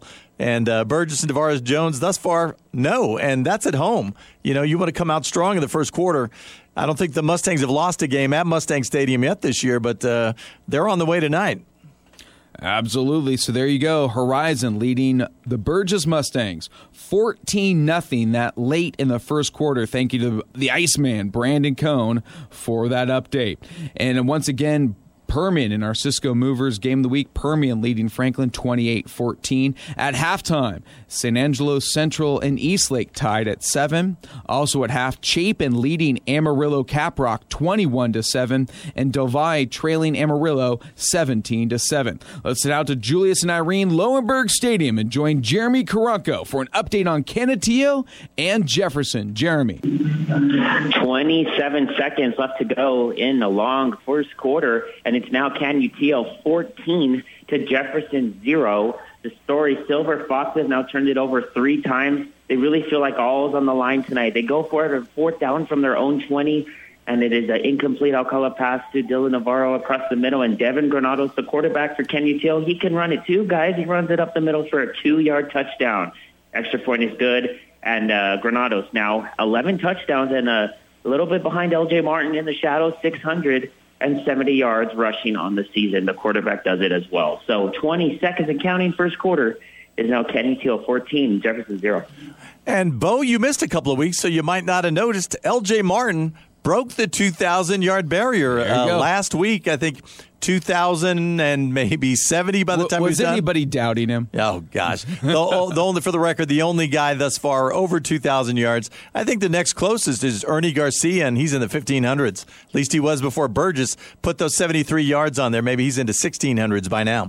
Well, L.J. Martin uh, really has proved all season long what a quality running back he is for the Canutillo Eagles, hoping to make a giant, deep playoff run, and they're going to need starting it off well tonight, of course. But the Canutillo defense doing it, forcing three Jefferson turnovers. That will do it every single time for you. If you force three turnovers in one quarter to open up a playoff game, that only demoralizes your opponent. Yeah, look at the Riverside Rangers if you need proof of that. Uh, what are they like? Thirty? I think they were thirty turnovers going into into last night, or maybe after last night, uh, into the thirties now, and uh, ten and one on the ledger. Yeah, turnovers have a lot to do with W's and L's. Absolutely. Hey, uh, end of the first quarter up in Las Cruces, a battle of Las Cruces in the 6A quarterfinals. The Las Cruces Bulldogs lead the Centennial Hawks 21 to 7. So a very big game. Remember, Las Cruces coming into that as the fifth seed, Centennial, the fourth seed. Boy, those high school games draw pretty well up there. I was at uh, the New Mexico State game, New Mexico State, Utah State on Saturday, and they had, you know, a listed 7,000. It was an afternoon kickoff, 2 o'clock kick. And, and the, one of the main issues that was cited well, Clovis Mayfield was going at the same time. You're peeling off, a, you know, a lot of your attendance going to high school games instead of the college. There you go. Absolutely. You know, a lot of people love the high school football games. And when Las Cruces and Mayfield were in the same division, boy, when they would play at Aggie Memorial Stadium, there was nothing more exciting. When not only they're going to for maybe a state championship or district title, it was always packed. And speaking of Mayfield, they uh, they are the fifth seed in the 5A quarterfinals. They will play at four seed 1 p.m. tomorrow. That's Artesia. So um, Artesia will host Mayfield tomorrow. Let's head back out to the SAC, Eastlake, and San Angelo Central underway in the second half. Let's join Steve Escajeda for an update on the Falcons and the Bobcats. Steve. We've got 6:49 here left to go in the third quarter, and uh, San Angelo Central has taken a 10 to seven lead over Eastlake. They uh, took the opening uh, kickoff there in the second half and methodically marched down the field uh, until they uh, were stopped on a third down, a fourth down. They went for a field goal, and Eric Rodriguez nailing one from 38 yards out again to give Eastlake the 10 to seven lead. And uh, I'm sorry to give Central the 10 to seven lead. And uh, Central, uh, uh, their quarterback, uh, Tyler Hill, getting hot there in this third quarter. He's now 8 out of 10 for 118 yards and a touchdown. Uh, he connected three times on that drive with uh, their tight end, uh, Kevon Rice, who now has four catches for 28 yards. Again, the field goal has put uh, San Angelo Central on top. 6.49 to go in the third. San Angelo Central 10, Eastlake 7. All right, Steve. Thank you so much. What a big win, or what a big lead right there uh, in a tight ball game, ten to seven, where points it look like they're going to be hard to come by. So third quarter, Central leading Eastlake. And in a game that's not so tight, Bo, out at uh, Grande Communication Stadium, uh, May, uh, Midland Legacy, one more time, open up the third quarter with a drive and a five-yard touchdown. Thirty to eight now, they lead uh, Pebble Hills. Woo, that's a tough one for. Mm Legacy Rebels leading the Pebble Hills Spartans 30 to 8. Hey, let's head out to our Cisco Movers game of the week. We got an update on Permian and Franklin in the second quarter. Alex Nicholas with the update. Alex, take it away. Seven and a half minutes left until halftime. Permian 28, Franklin 21. When you last left me, Franklin scored on that 68 yard touchdown pass from uh, Cameron Bird to Miles McWhorter, but there would be some extracurricular activities after that, which would be on uh, Permian. It would be a dead ball personal foul. So Franklin kicking on the plus side of the field. Great decision there. They tried to onside kick, and Noah Alvarez was there to recover at the 33 yard line. A few plays later, they would run a reverse play with Dominic Adriano reaching pay dirt from 11 yards out, and the Cougars have roared back, pun intended, with 7.04 left here until halftime. Permian leading Franklin 28 to 21. And Bo, the plot starting to thicken a bit out in uh, Abilene. Uh, uh, seven and a half minutes left to play in the third quarter. Abilene has closed the gap to one score, 20 to 13 now. Eastwood still on top of Abilene, getting the ball in their hands. Let's see what they can do with it.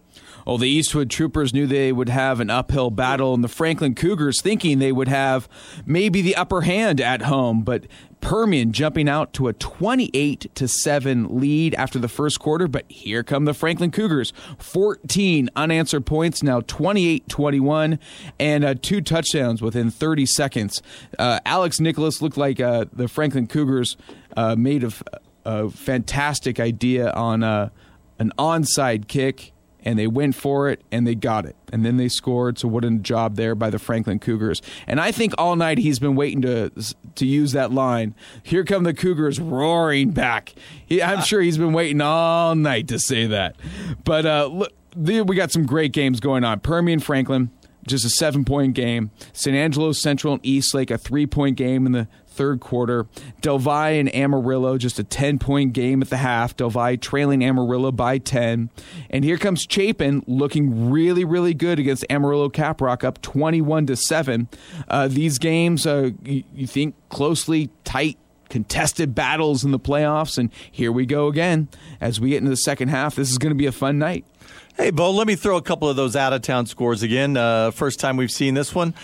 Trinity, Euless Trinity, uh, eight to seven. They lead Keller. Trinity's nine and one. Keller six and four. This is in the big school six A's. The reason it's important, the winner of this gets the Franklin Odessa Permian winner. That may become less important in another 30 minutes to an hour if Franklin uh, can't get back in uh, back in charge, get their flow on and, and, close. Remember, Franklin was down a ton to Rio Rancho, Cleveland. I know that was a loss too, but it was a narrow loss. Uh, scored uh, some late touchdowns, so we'll see what happens tonight with those Cougars. As you said, roaring back into the contest. Byron Nelson up on Weatherford, 21 to seven. That's Division Two 6A. The winner of that one gets the uh, East Lake San Angelo Central winner. We already told you Boswell beat VR Eaton last night, 40 to 37. They'll get the Eastwood Abilene winner. Elsewhere, Lake Worth leads Hereford 23 to 12. The winner of that one gets Riverside at a spot that's already been determined. I, I believe uh, they're thinking Midland on uh, Friday next week. So uh, we'll see if that happens. Also, Hirschi up on Pampa 18 to 3. The winner of that gets the uh, Clint winner. And, and last we checked, Clint was up seven to nothing at halftime in that one. Couple of uh, Thursday nighters, Randall Canyon Randall beat Wyatt 63 to 21. They'll get uh, the winner of that uh, Canutillo contest. Uh, Wichita Falls Rider all over Creek Creekview 48 to 6. They will get Andress, who was all over Ysleta last night. Lubbock Cooper beat Southwest 42 to nothing. They will hook up with Parkland again. Oh boy, those have been fun. The last time Cooper didn't go to the regional finals, it was Parkland that knocked him off. What was that? 4 years ago. And uh, a real thriller last year. Parkland came up on the short end of that. But uh, 42 nothing Cooper over Southwest improves to 10-1. And lastly, Grapevine four district four five A. You're not used to seeing them get wins. Beats Wichita Falls forty four to seven. Woo. And the winner of that game gets the winner of Burgess and Horizon. And last we checked, uh, it might be Horizon off to a 14 to nothing start at Burgess Mustang Stadium. Absolutely. That out of town scoreboard brought to you by Longhorn Distributing, the only Hotsy dealer in West Texas and southern New Mexico. Your source for cleaning equipment, service, and supplies. Longhorn Distributing, 5516 East Paisano Drive in El Paso. Let's head out to the Iceman, Brandon Cohn, for an update on those Horizon Scorpions and Burgess Mustangs. At last check, it was 14 0 Horizon. Brandon, what's, what's the update? 11:08 first half, and it is Horizon 14 to six now over Burgess. The Scorpions a flawless first quarter. Not so much into the second quarter though. Only nine seconds in at the 11:51 mark of the second. Horizon and their running back Ernie Garcia he fumbles at the Mustangs 30, recovered by Burgess cornerback David Hernandez. Then two plays later, the Mustangs capitalize on the Scorpions' goof as running back Tavares Jones scores on a 24, or excuse me, a 20-yard touchdown, and actually that's a six-yard TD. That's his 24th touchdown of the season on the six-yard TD. The PAT though was no good, making the score Horizon 14 to six over Burgess. We have 11:08 to go here in the opening half, and it is Horizon 14 to six over Burgess. All right, Brandon, thank you so much. What a tight game there. We got tight games all over the city, all over the state. It's going to be a very fun night. We're going to take a break. We'll have all your scores and real time action next on Football Friday night, right here on 600 ESPN El Paso. You're listening to Football Friday night on 600 ESPN El Paso. Let's go back to Bo Bagley and Paul McKinnon. Welcome back to Football Friday Night right here on 600 ESPN El Paso. Let's go to some Longhorn distributing out of town scores. Uh, in the Permian Basin, Midland Legacy leading Pebble Hills 30 to 8 that in the third quarter. Uh, in the fourth quarter, late in this game, Amarillo Tascosa has punched in in another touchdown. They now lead El Dorado 53 to 7. That in the fourth quarter, 5 minutes to go in that game. And the Eastwood Troopers still leading Abilene 20 to 13. Now it was 20 to 6 at halftime, but Eastwood still hanging on there. And, and then some. Uh, troopers on the board again, maybe not the way we would like. But uh, a field goal, Eastwood kicks one nearing the end of the third quarter. Troopers now back up two scores, 23 to 13. They lead Abilene. at Abilene. Second place, Abilene, right behind Midland Legacy in District 26A. Wow, this would be a shocker if they're able to pull it off. Absolutely. And field goals, I know the Troopers don't normally go for field goals. That might be their first or second one all year. They usually just do PATs after running up 60, 70, 80 points.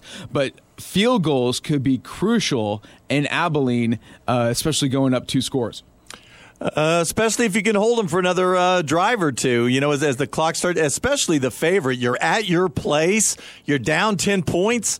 As the clock ticks, man, and we get into the fourth quarter and time's running out, that's when the nerves really show up. Absolutely. So, yeah, th- this drive right here is key. If, if Eastwood can can uh, hold, keep Abilene off the board, get the football back, and maybe able to take a little time off the clock, man, that's when when the Abilene folks are really going to start sweating. Absolutely. We'll keep you updated on that game. Let's head out to our Cisco Movers game of the week. The Permian Panthers and the Franklin Cougars and join Alex Nicholas for an update on a barn burner at Franklin Cougar Stadium. Alex.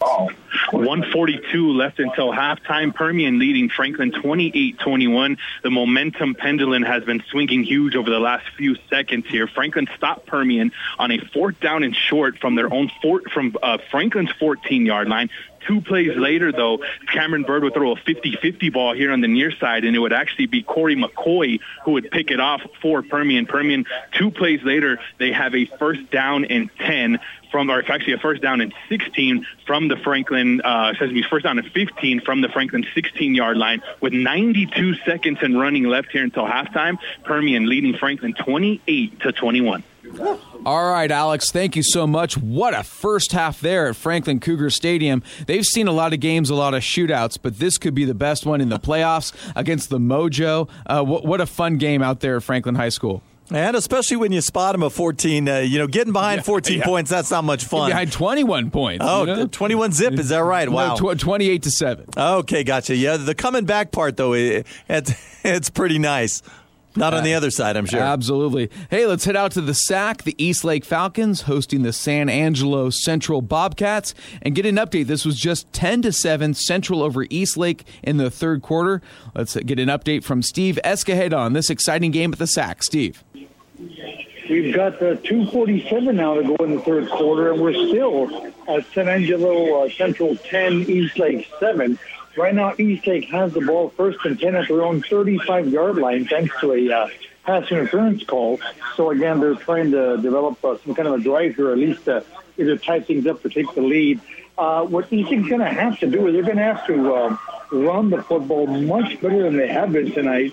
They've been averaging 226 yards on the ground uh, per game this year.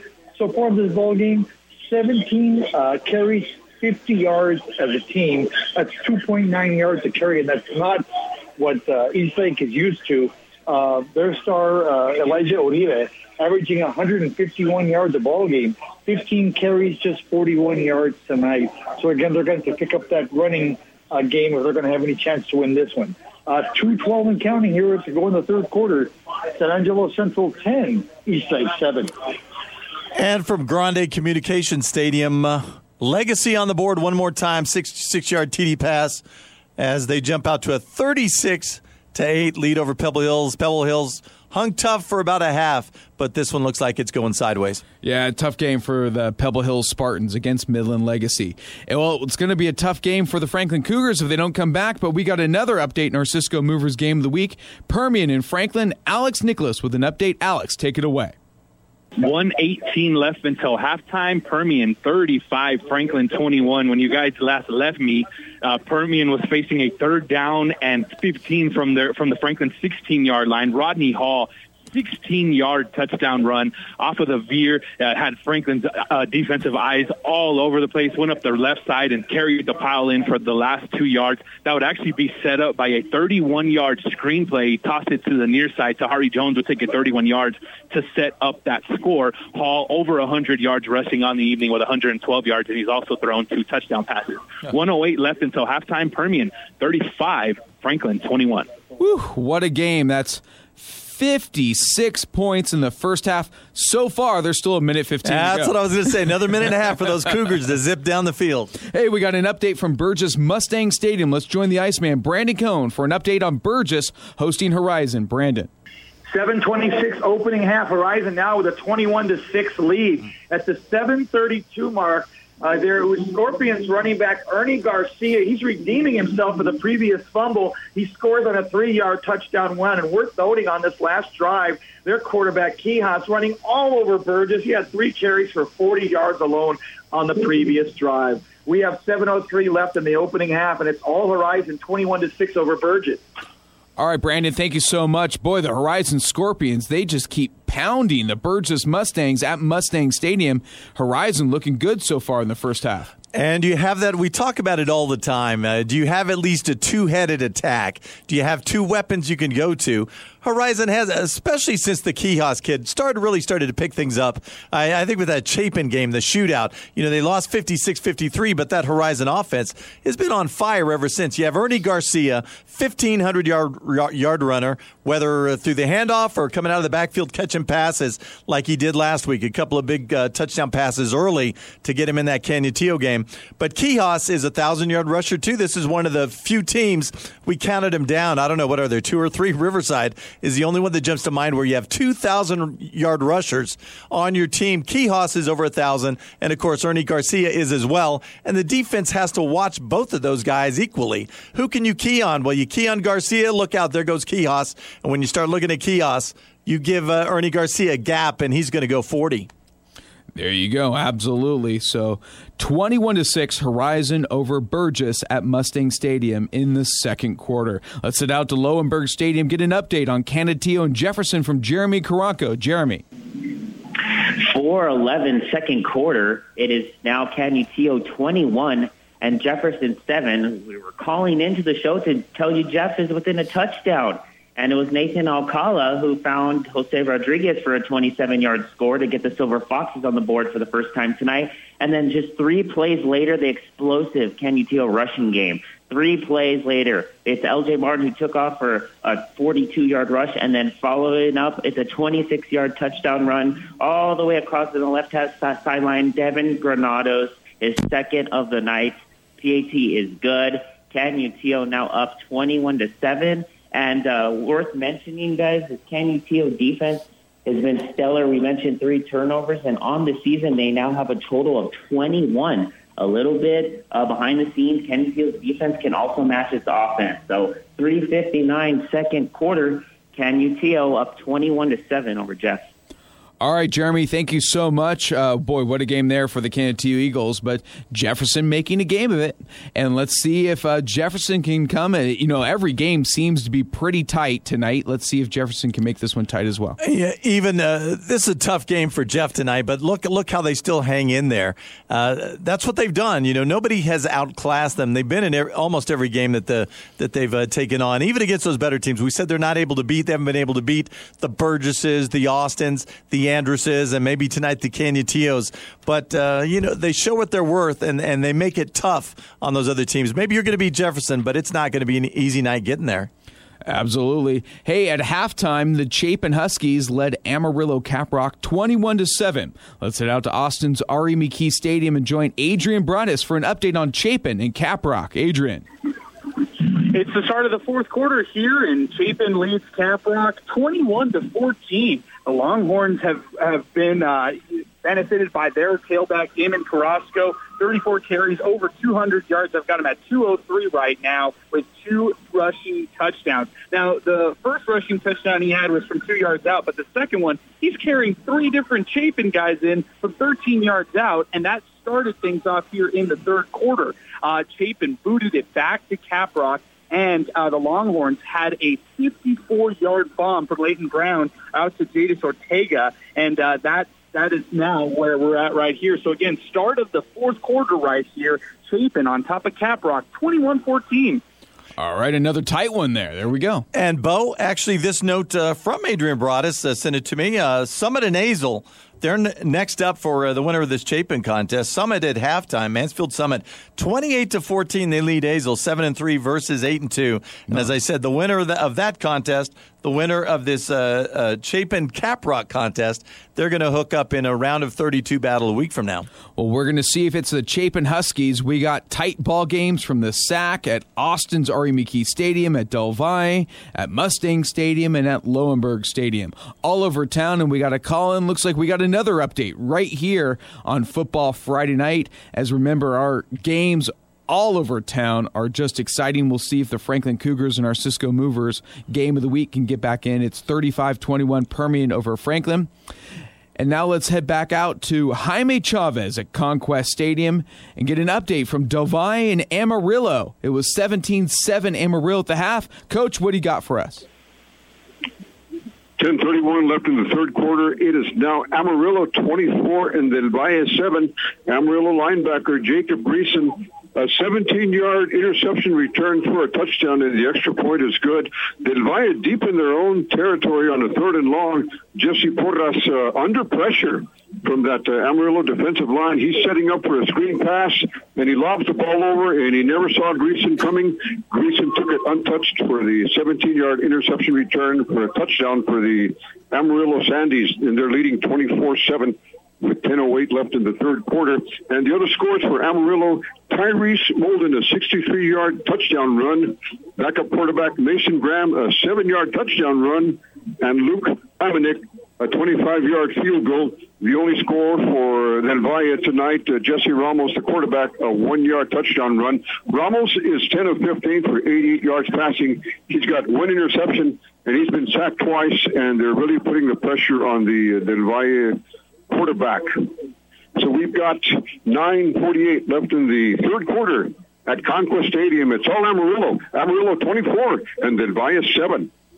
All right, Coach, thank you so much. We got exciting games all over town. Let's head out to Adrian Broadus at Austin's R.E. McKee Stadium, get an update on Chapin and Caprock. Adrian.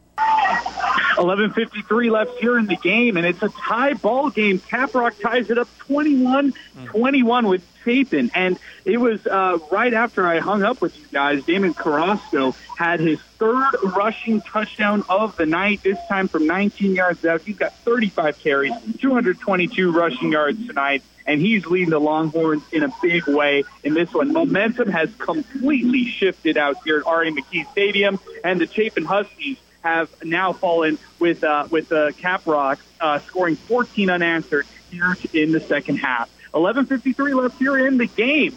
Caprock 21, Chapin 21. And momentum yet to shift out at Abilene. That game headed to the fourth quarter. Eastwood still up on Abilene, 23 to 13. Wow, what a game there. All right, let's head back out to our Cisco Movers game of the week. It was 35 21 Permian over Franklin. Let's see if there's a change and join Alex Nicholas with an update. Alex. Just went to halftime, gentlemen, and Permian leads Franklin 35 28, but there was some hot action towards the end of that half. So Permian would get the stop on defense. They would take over about 30 seconds left inside their own 30 yard line. On the first down play, Rodney Hall would try to throw a bomb in the middle of the field. Hector Facio would have his fourth interception of the season. He would return it about 19 yards. Very next play, Cameron Bird would go up top and he'd find a wide open Dominique Ariano, Ariano in the back of the end zone for the score with 10 seconds left until halftime. Mm. And that is where we're at right now. I do have some halftime stats. Can't give you guys a halftime report while I'm at it. First half dominated by really the offensive line of the Permian Panthers. 362 total yards for the Mojo. That's 10.3 yards per play. Rodney Hall, 5 of 9 passing, 146 yards, two passing touchdowns, and that interception. Hall also 112 yards and a touchdown. Jaquan Richardson, two catches, 105 yards, and a pair of scores, and he also has two rushing touchdowns for Franklin, Cameron Bird. Took him a while to get going, but now he's starting to get into a rhythm. He's 9 of 20, passing 162 yards, but uh, Permian's really taken away the run day run game. Bo Sparks just one catch that came on one of Franklin's final drives. One catch for two yards. They have 200 total yards of offense and one, two, three, four, five, six, seven first downs for the Franklin Cougars in the first half. It's been back and forth, but the big key here, Franklin does get the ball to start the second half after a wild first half that saw both teams go up and down. But really, that big, the big momentum uh, changing play was that recovering of an onside to really get that momentum going and then be able to score off of that. And that's where we are at now. Halftime here in the 6A Region 1 Division 1 by district round. It's Permian leading Franklin 35 to 28 at halftime. And you got to love the way you just went into halftime if you're Darren Walker. Absolutely. Down a couple of scores, don't even have the football. All of a sudden, interception, bing, bang, boom, couple of seconds left. Dominic Adiano, the touchdown reception. Go into halftime, down one score, and oh, it gets even better. Second half kickoff, come into those Franklin Cougars. Let's see if they can just take this and run with it right past the mojo. You mean roaring past the mojo? Ah, ha, ha. I know, Alex, I stole that one from you. Thank you so much, Alex. 35 28, 63 combined points in the first half by Permian and Franklin. What a game there. Let's go out to the SAC. We got an update from San Angelo Central and Eastlake. Let's join Steve Escajeda. Steve. We've got 11:58 here to go in the fourth quarter, and Eastlake has now taken a 14-10 lead over San Angelo Central. Uh, Elijah Uribe scoring on a two-yard run. Uh, last time we spoke, we said that he was struggling. His first 14 carries, he only had 41 yards on the night. Well, since we spoke, he carried the ball six times on that last drive for 35 yards alone, giving him 76 in the ball game. And again, with that running game, that's what uh, Eastlake want, loves to do. And they were able to power that ball down. Uh, Elijah Uribe scoring from two yards out to give Eastlake the lead. We've just started the fourth quarter, 11:51 to go. Eastlake now on top of San Angelo Central, 14 to 10. And Steve said it exactly right. Elijah Uribe, big guy. He's nimble for his size, but he's a big guy uh, at, at his base. And he's a battering ram. And that's what you need. Oh, first six carries, not so great, but now now that he's on to 14, yeah, a little bit better. And when he gets to 24, let's see what's going on then. I saw the Eastwood game, and this guy, that was that was this, what was it, seven touchdown game, uh, maybe eight total. I can't even remember. Uh, carried the ball 46 times, I think the Eastwood defense just got to a point where they could not stop him. Three yards, four yards, six yards, first down. A rebound first, a rebound second, a rebound third. And it, when you give this guy the ball and he's able to batter into a defense time after time after time, you, the hope is between him and that big offensive line, they can just wear the other team down. Maybe they're getting to that point, and now it puts a little pressure on uh, on the opposition. They're thinking, hey, if we don't score now, they're going to give it back to that big guy, and they're just going to push the ball down the field and take another eight minutes off the clock. And before we know it, we're going to be getting on our bus and going back with an L. Absolutely. We got a final. It's El Dorado and Amarillo Tascosa. It's a final. Tascosa tops El Dorado 53 to 7. Again, that's a final. El Dorado ends the season 4 and 7 overall. Tascosa improves to 9 and 2. We're going to take a break here, much more as we get into halftime for some of our 7 o'clock kickoffs. And then also, we're getting down to the wire and plenty of games all around town and we're going to take a break and we'll uh, have much more on Football Friday night right here. You're listening to 600 ESPN El Paso. Welcome back to Football Friday Night right here on 600 ESPN El Paso. We got some scores all around the city. Uh, but first, final from Amarillo Tascosa. Tascosa tops El Dorado 53 to 7. Paul, you got some score updates? Yeah, more news from Abilene. This not good. Uh, a little bit closer. Eastwood still on top, but uh, breathing a little heavier than they were maybe uh, five minutes ago. 23 to 19 now. Abilene scores a touchdown, misses the extra point. Yeah, I assume they kicked it. That's a big miss because Wow. now you got to score a touchdown instead of kicking a field goal to possibly tie. Five minutes left in the contest. Eastwood Troopers with the football. Three first downs might take care of this thing, but that's going to be a tough three first downs. 23 to 19. Eastwood leads Abilene late in the fourth quarter. Still holding on, and also Midland Legacy leading Pebble Hills 36 to 8. That at Grande Communication Stadium. Up at also at halftime at down in San Angelo. Clint leading Lakeview 21 nothing. That in the fourth quarter. Up in the land of enchantment, 6A quarterfinals, the Las Cruces Bulldogs leading the Centennial Hawks 28-14. That at the half, and Farmington in the 4 5A quarterfinals. Farmington, the top seed, scored 30 seconds into the ball game, haven't scored six uh, since Santa Teresa gets six on the board. So at halftime, Santa Teresa trails Farmington by one point, seven to six. Let's now head out to Del Conquest Stadium. Join the coach Jaime Chavez for an update on Del Valle hosting Amarillo. Coach.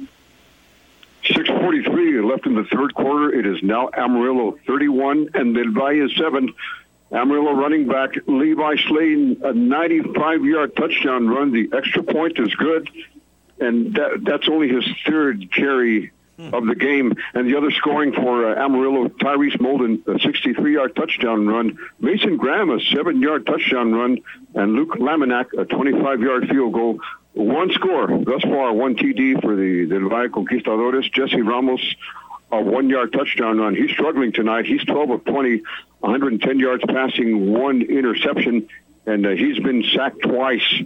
And uh, he's also leads Del in rushing, 54 yards and 10 carries. Right now, we have a uh, an official's timeout. Another Del Valle player injured. So uh, we've got 6:43 left in the third quarter in El Paso's Lower Valley at Conquest Stadium. Amarillo 31, Del Valle 7. All right, coach. Thank you so much. That game early on just tied at seven in the second quarter, but this one just getting away from the Conquistadors. Now 31 to 7 Amarillo over Divide. Let's head out to Lowenberg Stadium, get an update on Jefferson at Canutillo with Jeremy Karanko. Jeremy. We've reached halftime at Lowenberg Stadium and it is now Canutillo 27 and Jefferson 7. Right before the half ended, it was L.J. Martin with a 10 yard rushing touchdown, his second of the night, 179 yards and 14 carries, leading the Canutillo Eagles with a total of 217 yards as a team on 22 plays. To Jefferson, 94 yards on 31 plays, and Nathan Alcala, 7 out of 15, 62 yards with a touchdown and an interception, a 27 yard score. To Jose Rodriguez, but the bigger story is the Canutillo defense. That's interception and two forced fourth down turnovers on down. So halftime winner faces Canyon Randall in the area round next week, and it's Canutillo with a good start, 27 to 7 over Jeff. All right, Jeremy, thank you so much. 27 to 7, Canutillo over Jefferson. Hey, we got a tie ball game, 21 all at Austin High School. Chapin hosting Amarillo Caprock. Let's head out to Adrian Broadus for an update on Chapin and Amarillo Caprock. Adrian. Eight minutes to go in this game. Caprock has just taken the lead 28 21 over Chapin. It was an interception by Mason Standifer. It was Xavier uh, Escamilla who picked off uh, Mason Standifer on the following drive after the first touchdown by Damon Carrasco. And of course, it was Carrasco who had a third rush all the way to the Chapin five yard line. He runs it in from five yards, but fumbles. Luckily for Caprock, Keith Johnson falls on it and scores for the Longhorns. So now Damon Carrasco, I've got him at 40 carries, 273 rushing yards, three touchdowns. Should have been four with that rushing touchdown right there. But uh, nonetheless, Caprock has scored 21 unanswered here in the second half. Ouch. 7.54 left in this game. It's uh, Caprock on top of Chapin, 28-21. Oh, tough. I don't know if it's going to change much of Chapin's season and what Ryan Warner has done in just his second year, but when you lead 21 7 at halftime, this is this has got to sting a bit right now in the fourth quarter. Eight minutes to go. Still a lot of time there. Eight minutes to go, but 21 unanswered points for Caprock. And this is one of those we just go, ouch. A lot of game left, though, and uh, Chapin's been in shootouts before. You know, we, we always go back to that Horizon game where they're trading touchdowns. These guys got to find a way to get that passing game hot again. It's not going to be the running game. Uh, the, Jacob Williamson was the only semblance of a rush game they had. I know he didn't play last week, so I wonder if maybe he re-aggravated that that uh, ankle. All right, let's head out to Burgess Mustang Stadium, get an update on Horizon at Burgess. At last check, it was 21 to 6. Horizon over the Mustangs. Let's go out to Brandon Cone and Iceman. What do you got for us? 123 left opening half, and it's now Horizon 28 to 14 over Burgess. At the 139 mark of the second, Burgess quarterback Rutledge throws a 30 yard touchdown to his wideout Ray Campos. two point conversion is good to wideout Sean Street, making the score Horizon 21 14. Eh, but then Horizon ends up saying they're not so fast as Scorpions. Garcia takes the ensuing kickoff 85 yards to the house for the touchdown to put the Scorpions up 28 to 14 with 120 to go here in the opening half. So back-to-back scores. Burgess gets a little closer, but then Horizon with the not so fast and Garcia on the 85 yards ensuing kickoff for the score. 115 left opening half, and we have the score Horizon 28 to 14 over Burgess. All right, Brandon, thank you so much. 28 to 14. Horizon just keeps scoring here in the first half. Look at those Scorpions go. We got an update from Grande Communications Stadium. Legacy has now increased their lead. They now lead Pebble Hills 43 to 8. That with 10 minutes to go in the fourth quarter. And for Ernie Garcia, I believe that's his third kickoff return for a score this season. I know he has a punt return for a touchdown.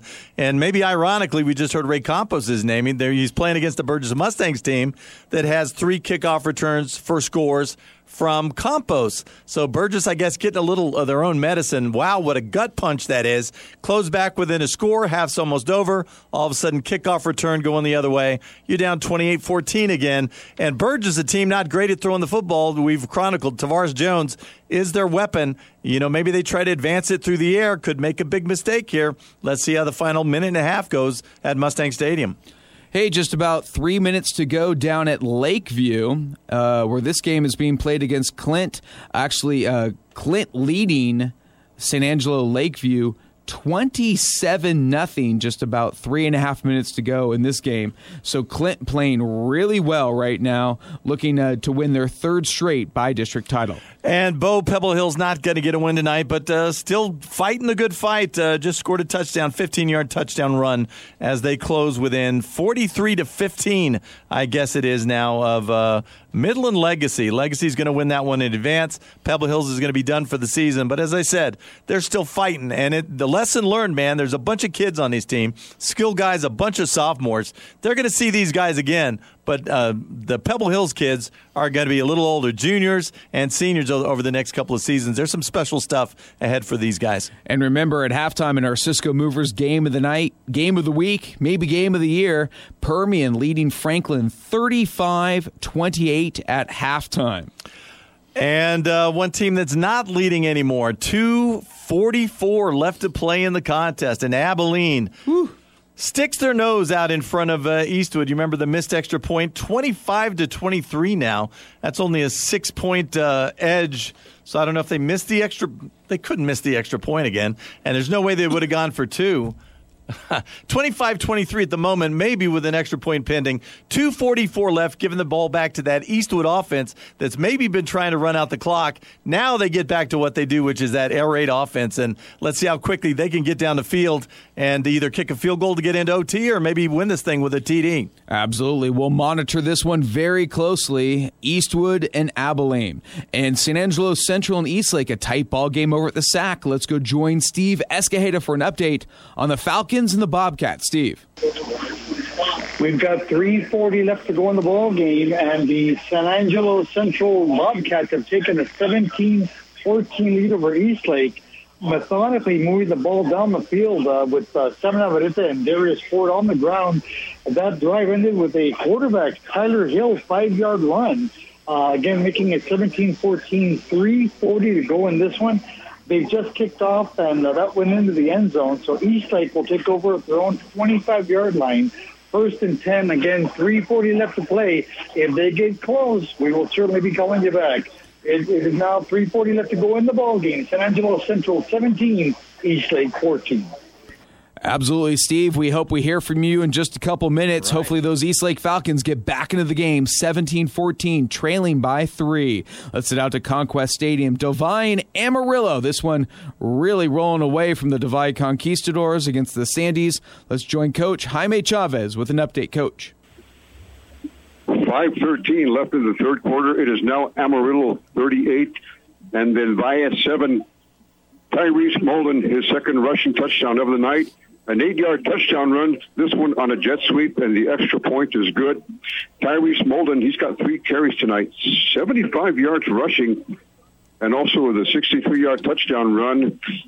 Also for Amarillo, backup quarterback Mason Graham, a seven-yard touchdown run. Luke Laminack has a 25-yard field goal, and Levi Sladen for the Amarillo Sandies, a 95-yard touchdown run, and then we've got Muldens. Uh, he just scored on on eight yards on that uh, jet sweep, the eight-yard touchdown run. Amarillo quarterback Brock Wade, he's 10 of 14, 150 yards passing. He's got uh, 36 yards rushing on five carries, and uh, his top receiver tonight is Jamison Garcia, five carries, 75 yards rushing, or 75 yards in, in receptions. And uh, the only score for Del Valle, Jesse Ramos, a one-yard touchdown run. And looks like uh, if if Amarillo can hang on, uh, they'll play either Colleyville Heritage or Abilene Cooper in uh, the District uh, 5A area playoff next week. So we've still got lots of time. We've got 4:28 left in the third quarter at Del Valle's Conquest Stadium. It's all Amarillo Sandies. Amarillo 38, Del Valle 7. All right, Coach, thank you so much. Appreciate that update. Boy, 38 unanswered points for the Amarillo Sandies at Conquest Stadium, leading 38 to 7. We're going to take a quick break. Some of the games going to halftime, some of the games finaling up. We'll get finalizing up. We're going to have an update on Eastwood and Abilene. You're listening to Football Friday Night right here on 600 ESPN El Paso. You're listening to Football Friday Night on 600 ESPN El Paso. Let's go back to Bo Bagley and Paul McKinnon. Welcome back to Football Friday Night right here on 600 ESPN El Paso. An exciting update from Abilene. Paul, take it away on Eastwood and Abilene. Well, you heard Eastwood was behind Abilene, and I say was because. You're not anymore. right. A minute and 14 seconds later, the Eastwood Troopers back in the end zone at a two point conver- conversion. They now lead Abilene 31 25. The bad news you scored too fast. Uh-oh. 126 still on the clock. They had the ball to the two yard line, Bo Bagley. I'm going to gripe from 500 miles away or however far it is. Isn't there something? Run, you're down two. You're on the two. I assume it's first down. Run some plays. Stay on the field to play. Take the time off the clock and kick. The, the only problem, it's high school, and high schoolers miss even short conversions. But man, kill the clock kick the field goal, win the game. Don't give them the ball back with any time. on the good side, Eastwood down the field, 31 26 in the clutch. Let's see if their defense can do the same. 125 left. Now, Abilene must score a touchdown to win this game. And so even more importantly, from what we're looking at, the extra point, which has been eluding them, at least on their last uh, several touchdowns. I'm not sure what the problem is there. Hey, we got an exciting game at the SAC, a three point game. Bobcats over the Falcons with three and a half to go. Uh, and wait, Paul, you got another update. Yeah, a little little okay. interruption uh, for the moment. I mean, unless there's a flag in the play. Interception Eastwood is the text I get. Oh, 120 left on the clock. If that stands, it is Abilene, and I assume Abilene officials. But apparently, the text that says "woo" right after it verifies the, that the Eastwood Troopers have the ball, and uh, you know, assuming Abilene doesn't have all three of their timeouts, yeah, maybe the game in hand, the Eastwood Troopers look like they might be advancing to the round of 32. Abilene and Boswell. Wow, Eastwood with an interception. We'll keep you updated on that one. Another exciting game at the SAC, a three-point game. Let's head out to Steve Escajeda with an update on Eastlake and Central. Steve. Thanks a lot, guys. You've got a minute 50 to go in the ball game, and Eastlake has retaken the lead. They're up 21-17 on Central. Uh, right now, Central has the ball, second down and 10 at their own 42-yard line. Uh, we talked about Elijah Uribe. Well, I'll tell you what, on that last drive, he broke free for a 61-yard run. He didn't score. He was tackled at the 10-yard line. But a couple of plays later, Uribe ran it in from five yards out to give the uh, East Falcons a 21-17 lead. Right now, again, uh, Central has the ball on their own 42-yard line, second down and 10. They're out of timeouts in this one, so uh, they've got to hurry up here. We're down to 150 again, like I say, to go in the ball game. Quarterback Tyler Hill into the shotgun for the San Angelo. Back to pass. He's going to go ahead and keep it, run up the middle. And he's up at the 40-yard line, the 45, where he's going to be down at about the 48-yard line. That's going to be a pickup of about oh, maybe six yards. Uh, they're going to mark him at the 48, their own 48. That's going to make it third down and about four yards to go. He's got to get to the uh, 48-yard line of uh, Eastlake. Third down and four. Tyler now with the ball again, looking, throwing. The ball's going to be caught. Going to be caught by English down to the Eastlake 40-yard line. That's going to be a first down. That's going to set them up first and 10 at the 40. And the clock is ticking 115, 114 to go into this ball game. Still a lot of Like time said, left. Central, lots of time in this one. 21-17 Eastlake. Hill in the shotgun. Got it. Looking to his right. He's uh, looking at his own ball. It's hit up in the air, almost intercepted, but that falls harmlessly to the ground. Uh, that ball was tipped by one of the linebackers, uh, but they weren't able to get it. That's going to make it second down and 10 from the East Side 41 yard line. Down to under a minute now, 59 seconds to go in this one. Eastlake, again, just taking a 21-17 lead. Oh, we talked about Uribe uh, and his running. Well, he's up to about uh, he's 146 yards on the night. Here we go. Hill, back to pass for Eastlake. I mean, for uh, going down long in the end zone. it's going to be a little bit too far for Central. Uh, that's going to be incomplete. That's going to make it third down and 10 yards to go. Again, from the uh, 41 yard line of Eastlake. 52 seconds to go on the ball game. And what a game it's been. Uh, where we have this little uh, breakage here. Uribe just really come on in the second half. 146 yards rushing, 137 yards receiving. So again, he's uh, it took him a while, but again, he's he's had one of those nights. And uh, here we go, third down and 10 for Central. Quarterback Tyler Hill in the shotgun. He's got it right at midfield, looking to his right side, throwing. That ball's going to be is it going to be caught right at the uh, sideline, and they're going to see it's going to be complete. Yeah, but he's going to be, out of bounds. It's off the clock at the 28-yard line. That's going to be a first down. That was caught uh, by Jacob English. Again, their great receiver. That's going to set them up first and 10 at the 28-yard line. 46 seconds to go on the ball game. Again, Tyler Hill in the shotgun. He's got the ball. Looking, looking, throwing to the end zone. He's got a man that's going to be, oh, just knocked out at the last second. He's going for English again in the right corner of the end zone. And that ball was tipped away by a Eastlake uh, defender. That was it was Saeed Uribe, uh, little brother. He knocked it out of the way at the last second. That's going to make it second and 10 Central at the 28 yard line of Eastlake. We're down to uh, 40 seconds to go in this ball game. Again, Central out of timeout. Second and 10. Hill with the ball. Again, looking, looking to throw under a heavy rush. He lets it go, and that ball's going to be intercepted. Intercepted at about the 10 yard line. We're trying to see who got that. That looks like it's going to be uh, number 15, Tristan Pena. He puts it back with the interception at the five yard line. That's going to do it pretty much, guys. We've got, uh, what, 32 seconds to go in the ball game. And uh, no no timeouts at all for uh, San Angelo Central. And uh, Eastlake is going to hold on to win this ball game.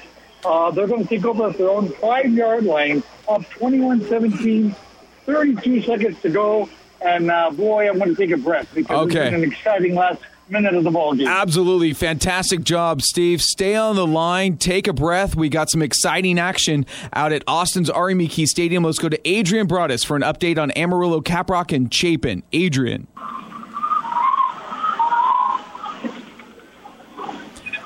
Adrian, are you there? We hear it's an exciting game between Caprock and Chapin. What do you got for us? We've got 58 seconds left here left in the game, and it is a really great one out here. Caprock on top of Chapin, 28-21. We got only got 58 seconds left. Caprock drove it all the way down to the Chapin one yard line. It was their it was their running back. Damon Carrasco's had a fantastic night. Who fumbled on the one yard line? Chapin recovers. It was a 72 yard pass from Mason Standifer out to who who better than Anthony Rivera. Now the Huskies are down to the four yard line of the Caprock Longhorns. Let's see what they can do here. It's second down and goal. Mason Standifer back to pass. He zips it down to uh, his receiver. It is pass is incomplete, intended for Timothy Pastron, and there is a flag on the play, likely pass interference. There again, there's 54 seconds left here in the game. Caprock on top Chapin 28 21 they've trying to tie things up. I'll keep it here or send it back to you guys, depending on what you all have. Let's stay with you, Adrian, as it looks like Eastlake is going to wrap it up, kneeling on the ball to defeat San Angelo Central. We'll head back out to Steve Escajeda in just a moment. But, Adrian, you got the barn burner for the moment. Let's stick with you at Austin's R.E. McKee Stadium. Let's set the scene. Amarillo Caprock leads 28 21, less than a minute to go. Chapin driving with the ball. Let's send it back to you has it. It's, it's first and goal. Mason Standifer has it at the one, at, actually at the two yard line, Caprock two yard line after the pass interference penalty. Mason Standifer has two running backs in the backfield with him. It looks like Jacob Williamson along with uh, Giovanni Aguilar. He hands the ball off right up the middle, and it's Aguilar with the carry, and he scores. It's a touchdown. Live action right here. Chapin back on top, uh, on the board, excuse me, looking like they might tie things up here with 50 seconds to go in the game. What a what a night right here as Chapin looked like they were about to be out of this one with Caprock all the way down to the one yard line. Again, running back Damon Carrasco, who has 337 rushing yards on the night, three touchdowns fumbled at the one yard line. The Huskies recover with under three minutes to go, and Mason Standifer had a 72 yard hookup with his wide receiver, Anthony Rivera, that set up this rushing touchdown here by uh, Giovanni Aguilar. A uh, just two yards out here as uh, the extra point attempt is coming up here in just a little bit. Just to run some other stats for you guys, Anthony Rivera on the night, eight catches, 177 receiving yards, two receiving touchdowns, along with one interception, easily the player of the game on the Chapin side of things. And of course, Damon Carrasco for Caprock, 44 carries, 337 rushing yards, and three touchdowns. He's been a treat to watch tonight, the junior for Amarillo Caprock. The winner of this one will likely take Mansfield Summit. This one will be taking place out at Grande Communication Stadium next Friday. And again, we've got just 50 seconds to go here. The extra point attempt uh, will be pending here with us. But again, Honest, Adrian, 28-27. Adrian, before they go to that, you make the call, man. A, a one point game late in the game. Do you kick the extra point? Do you go for two? And what do you think Ryan Warner's going to do? Mr. Bo Bagley, you called it. They, it looks like Mason Standifer is back on the field. The uh, the two point conversion attempt is coming up. Mason Standifer has has uh, two receivers to his left. One split out far right. It looks like Timothy Pastron split out far right. They're going to go for two on this one. However, Amarillo Caprock will take a timeout here. So the 50 seconds to go, two point uh, conversion coming up. We'll see what happens here as Mason Standifer Okay, uh, Adrian. is heading back with his uh, with his offense in the huddle. Okay, Adrian, thank you so much. That was Paul with the call. Let's head back out to Steve. Let's see if we had a final from the SAC and Steve Escajeda. Steve, are you there? Is it a final? It is the final. Final score Eastlake comes from behind to defeat San Angelo Central 21-17. Uh, again, Elijah Uribe, a five-yard run with two minutes and 20 seconds to go to, Awesome. uh, to, to lead them to, to victory. And again, Uribe, Uribe, 146 yards on the ground, 137 uh, catching the football.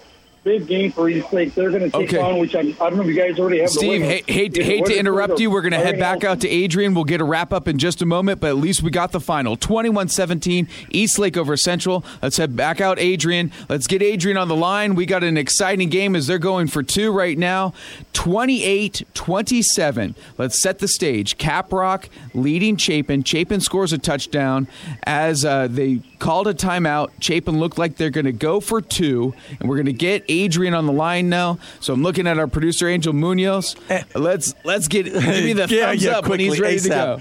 And I think it was a fumble recovery on the one yard line and an Anthony Rivera 73 yard hookup. That's what got him in plus territory, a pass interference penalty inside the five, and you heard the rest. Producer Angel Munoz here. We have Adrian on the line. Let's We go to him back. Adrian. Let's do it. Guys, I wish I had it for you live, but 50 seconds left. The Chapin Huskies convert. They're up 29-28 against Amarillo Caprock. It was a two-point conversion. Successful pass from Mason Standifer to Jacob Williamson on the right side. And Chapin has just taken the lead. They're up by one point with 50 seconds to go. They'll boot it back out to Amarillo Caprock here. So we'll see what happens as they get ready for the kickoff. Awesome! Wow, what a what a call! And Paul, you called it. Going for two. You're at home, so to speak, at Austin's at Austin High School. You're at home. Go for two. And you came with a trick. Jacob Williamson, that's your big fullback type, maybe the one back. They might have run a play fake off it, snuck him out of the backfield. I doubt that kid's caught a, a pass the entire season. This time, the most important pass of their season, a two pointer as they take the one point lead. On the downside, 50 something seconds still left. A field goal wins this one for the bad guys. Absolutely. Adrian, stay on the line. We have a final from Abilene. Your Eastwood Troopers shock Abilene, winning 31 27. We'll have much more on that game in just a moment. Let's head back out to Austin's R.E. McKee Stadium and join Adrian Broadus as the Chapin Huskies have a one point lead. 50 seconds to go. Chapin leads Amarillo Caprock 29 28. Adrian, take it away. 50 seconds to go here in the fourth. Chapin up by one point, 29 28. It's the quarterback, Damon Carrasco, the running back. You call him whatever you want. He's the main guy who's going to have to lead this comeback and uh, and try to get this win for Amarillo Caprock. Uh, under under center is Leighton Brown, the quarterback for Longhorns. He, uh, to the right of him is Damon Carrasco. Let's see what they can do here on first down. Damon Carrasco tonight, 44 carries, 336 rushing yards. He had a costly fumble at the one yard line for the Chapin Huskies. Let's see what happens here on first down. Leighton Brown takes the snap. He rolls out to the left. He's being pressured heavily, and that, that pass is going to be deflected, and it's incomplete. Second down coming up here with 44 seconds left. Again, Chapin on top of Amarillo Caprock, 29-28, one point game out here late in the fourth of this one. Leighton Brown is uh, the quarterback for Caprock. He's a two of three tonight. He's got 63 passing yards. Been primarily used on the ground in the read option game. Brown in the backfield. He's got trips to his right. Three step drop on second down. He rolls out to his left, being pressured heavily. He's throwing it out to the side, and it is incomplete. Third down coming up, third and 10 on the near hash side here for Amarillo Caprock. Let's see what they can do here with 35 seconds left. You know, guys, I'll, I'll be honest with you. I know that there is only 35 seconds left, but I'd be still looking at their running back, Damon Carrasco, who's been fantastic tonight. Mm. He's broken away with runs as far as 46, 37, 22, uh, 18. He's really been great on the ground, averaging 7.6 yards per carry for Amarillo Caprock. Third down coming up, third and 10 here uh, as we continue. 35 seconds left. Brown, three step drop. He throws it down the field, and it is incomplete, pass deflected there by the Chapin Huskies. That'll bring up fourth and 10, and it's do or die time here for Amarillo Caprock as they try to advance to the area round. They definitely were in the driver's spot uh, in this game. They were up 28 21. They had the ball all the way down to the Chapin Huskies one yard line following an interception by Chapin quarterback Mason Standifer. Uh, that then they fumbled at the one yard line. Standifer and the Chapin Huskies marched all the way back um, on the other side of the field, 96 yards. They cap it off with a rushing touchdown by Giovanni Aguilar, and that set up that two point conversion try. Fourth down coming up. Brown back to pass. He looks deep and he completes his to his receiver all the way to midfield. Wow, what a catch there by Eden Ramirez all the way at midfield. Caprock will move the chains on fourth down. First and 10 coming up at the 50. Let's see what happens here. Moving the chains. Clock is stopped. 22 seconds left here in the game. Chapin on top of Amarillo Caprock, 29-28. Caprock going quick. First and 10 at the 50. Brown, back to pass, three-step drop. He rolls out to his right. He's being pressured, and it looks like he might be sacked. He is going to be sacked. Great defensive effort there by the Chapin Huskies. Wow, I, I really liked what I saw there by pass rusher Hayden Purier, and he, he came up big there. Second down, 10, and they're going to have to spike that one right away, guys. Five seconds left. This is the last play of the game here as uh, Amarillo Caprock tries to get one last play of desperation here to try to, to go ahead in this one. Again, 29-28, Chapin Huskies lead in this one. Amarillo Caprock, they led 28 to uh, 21. Remember, Amarillo Caprock had 21 unanswered points in the second half. A, a really valiant effort by the Longhorns in this game. Well, let's see what they can do here. Last play of the game, five seconds left. Third and, and 10 Brown rolling out. He drops back to pass. He's pressured, and it is going to be a game-ending sack for the Chapin Huskies. Wow, credit right there. That that that right there. Credit Eduardo Licon, the defensive tackle junior, for the big sack at the end of the game. And that's it, guys. That uh, the Chapin Huskies will come up victorious 29-28 in the final seconds.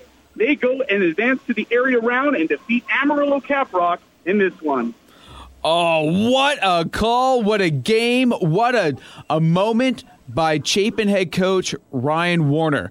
Going for two and the win and gets it and gets it done. Your Chapin Huskies winners over Amarillo Caprock tonight 29 28. What a game. Eastlake winners over San Angelo Central 21 17. Eastwood topping Abilene. Oh, is, is it raining cats and dogs yet? It's What turning it? in a pretty into a pretty good night for the locals. Absolutely. And you were talking about Ryan Warner. You were saying, perchance, Ryan Warner, maybe our coach of the I year. think absolutely after that call. I think so. You cemented. And, and by the way, love the two point call as well. Tricked him. You, you got that thing. You've probably been hanging on to it for months. Absolutely. And broke it out at exactly the right time. What a call and what a moment for Chapin. What a moment for Eastlake. What a moment for Eastwood. We're going to have wraps of those games. Also, our 7 o'clock games going down to the wire. An update from our Cisco Movers game of the week. We're going to take a break. Come right back. You're listening to Football Friday Night right here on 600 ESPN El Paso. You're listening to Football Friday Night on 600 ESPN El Paso. Let's go back to Bo Bagley and Paul McKinnon. Welcome back to Football Friday Night in 6A. What a night we have. The Eastwood Troopers topping Abilene 31 27 at Abilene to win the bi-district title. Easily the biggest upset of the night. And what a way for the Eastwood Troopers to hang on. Uh, they trailed in that game in the fourth quarter 25 23, but were able to hang on 31 27. And remember, they were up 20 to 6 at halftime. Eastwood not necessarily comfortable ahead, you know, against uh, an evenly uh, uh, a talented team because of the style of offense they run. They like to throw the ball around. Uh, You know, last month they've gotten into running it more. Sam Lopez had a 200 yard game last week in the blowout of Americas, but they want to throw bubble screens and flip. It's it's hard to run out of clock, you know, when, when you're and you don't slow things down. They want to get to scrimmage quick, quickly. They run a tempo offense, and even that time when they were up 14 uh, going into the fourth quarter, up a couple of scores, I doubt that they slowed things down, waited 30 seconds to take a snap. I think they just kept running tempo and, you know, almost came back to burn them, but man, they were there in the clutch. Absolutely. Came up big in the clutch. Elsewhere in 6A, the bi-district round in Grande Communication Stadium. Midland Legacy topping Pebble Hills 43 22. That's a final. We haven't heard from Alex Nicholas uh, so much, but he might just have one of the games of the nights as well out at our Cisco Movers game of the night. Permian at Franklin. Let's head out to Alex Nicholas for an update. Alex. 256 left in the third quarter. Permian 42, Franklin 28.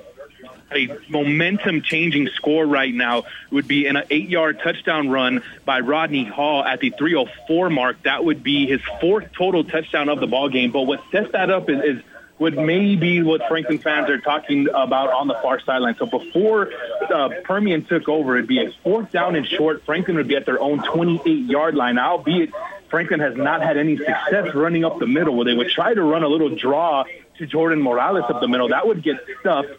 Permian would take over at the Franklin 29 yard line, and then five plays later, Hall would run it in from 11 yards out. So it's a little bit of controversy. Franklin uh, going for it there on that fourth down and short. Of course, I could play uh, uh, armchair quarterback up here, but in my opinion, that would have been a great situation for field position uh, to punt the ball away there. Instead, you give Permian a short field, five plays, 32 yards and that 11 yard touchdown run by Rodney Hall. Two and a half minutes left and running here in the third quarter. Permian 42, Franklin 28.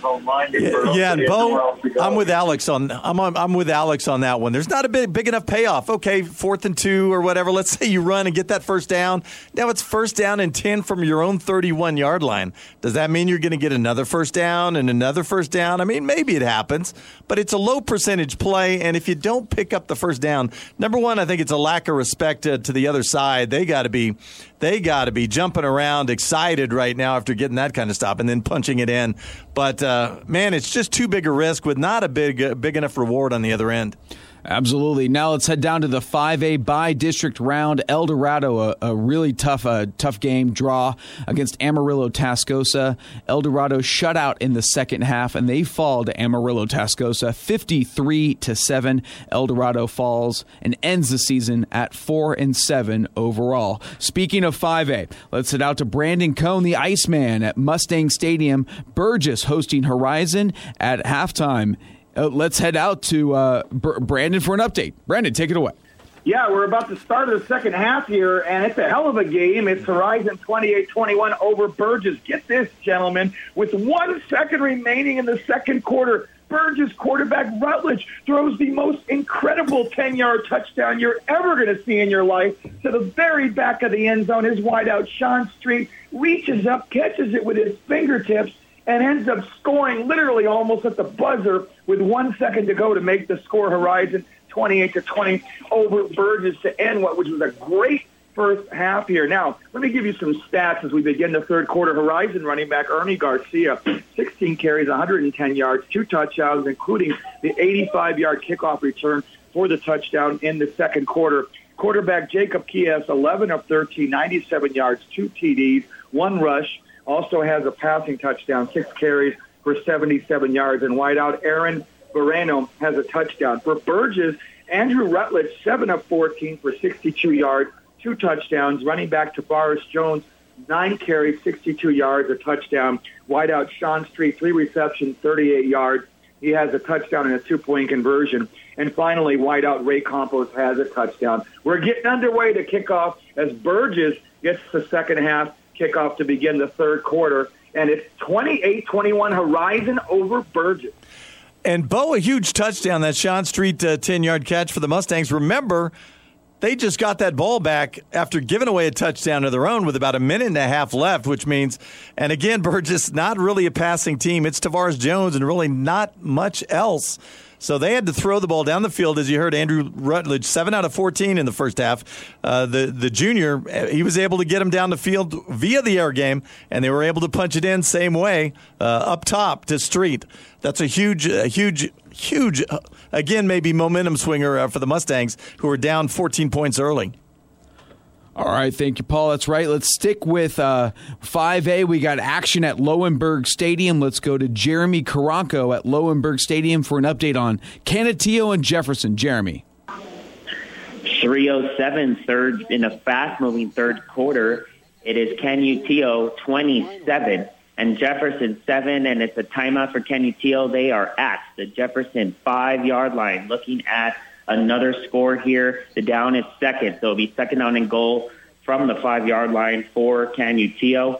Uh, LJ Martin, 196 yards and two touchdowns on 19 carries tonight. Devin Granados has two scores on 43 carries and setting up this goal line opportunity, a 54 yard pass to Kyle Ramirez that set up this play. A timeout is taken by Canutillo, so 3.04 left to go third quarter teams still in their huddle. Uh, let's get you some stats for Jeff. Nathan, I'll call it nine out of 20. Jeremy, can we uh, up, uh, break in real quick? We got an update right now. Thank you for that update. Let's head out to Adrian Broadus, who's standing by live with the coach of the night and possibly the coach of the year, Chapin head coach Ryan Warner, to talk about that big, gutsy call to go for two. Adrian, take it away.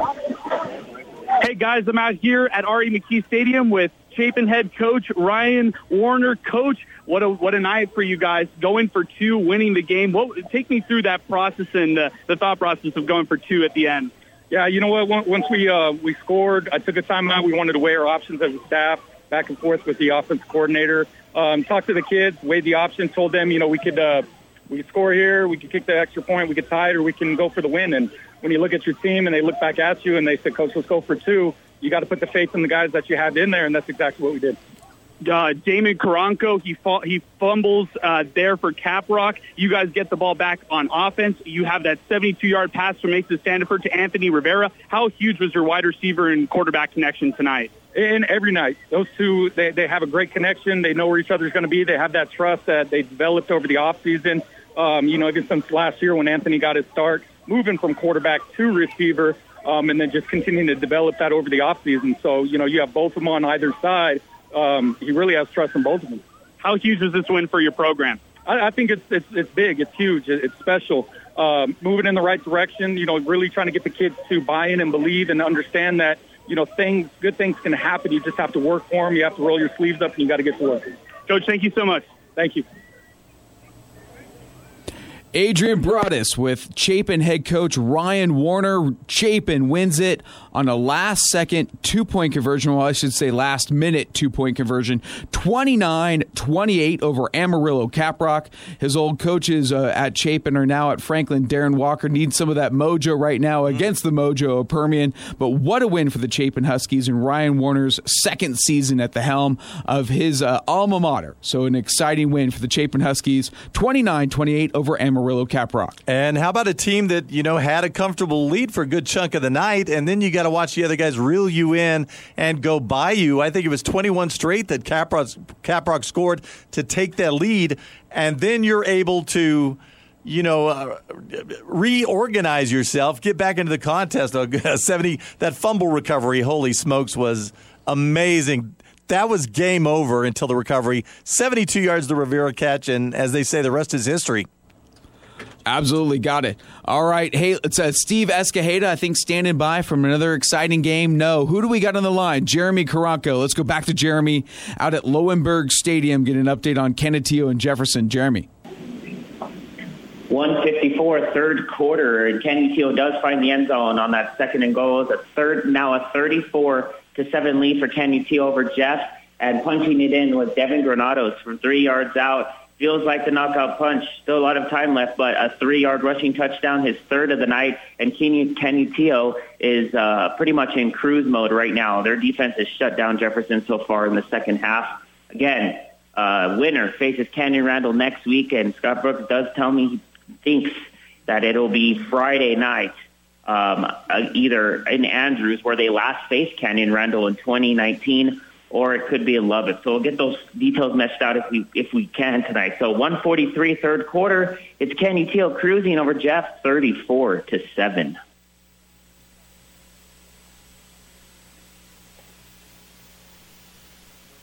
Last night over uh, Wyatt, and uh, as you heard, Canyon T- uh, Randall, Canyon Randall, and uh, Canutillo looking for a showdown probably Friday and probably in Andrews, according to Jeremy Karanko. There we go. So 34 to 7. Canutillo leading Jefferson in the third quarter. Eagles running away with this one. Speaking of some close games, we got close games all over the, the borderland and an exciting one at the SAC. We'll head out to Steve Escajeda for a wrap up of Eastlake's win over San Angelo Central, 21 17.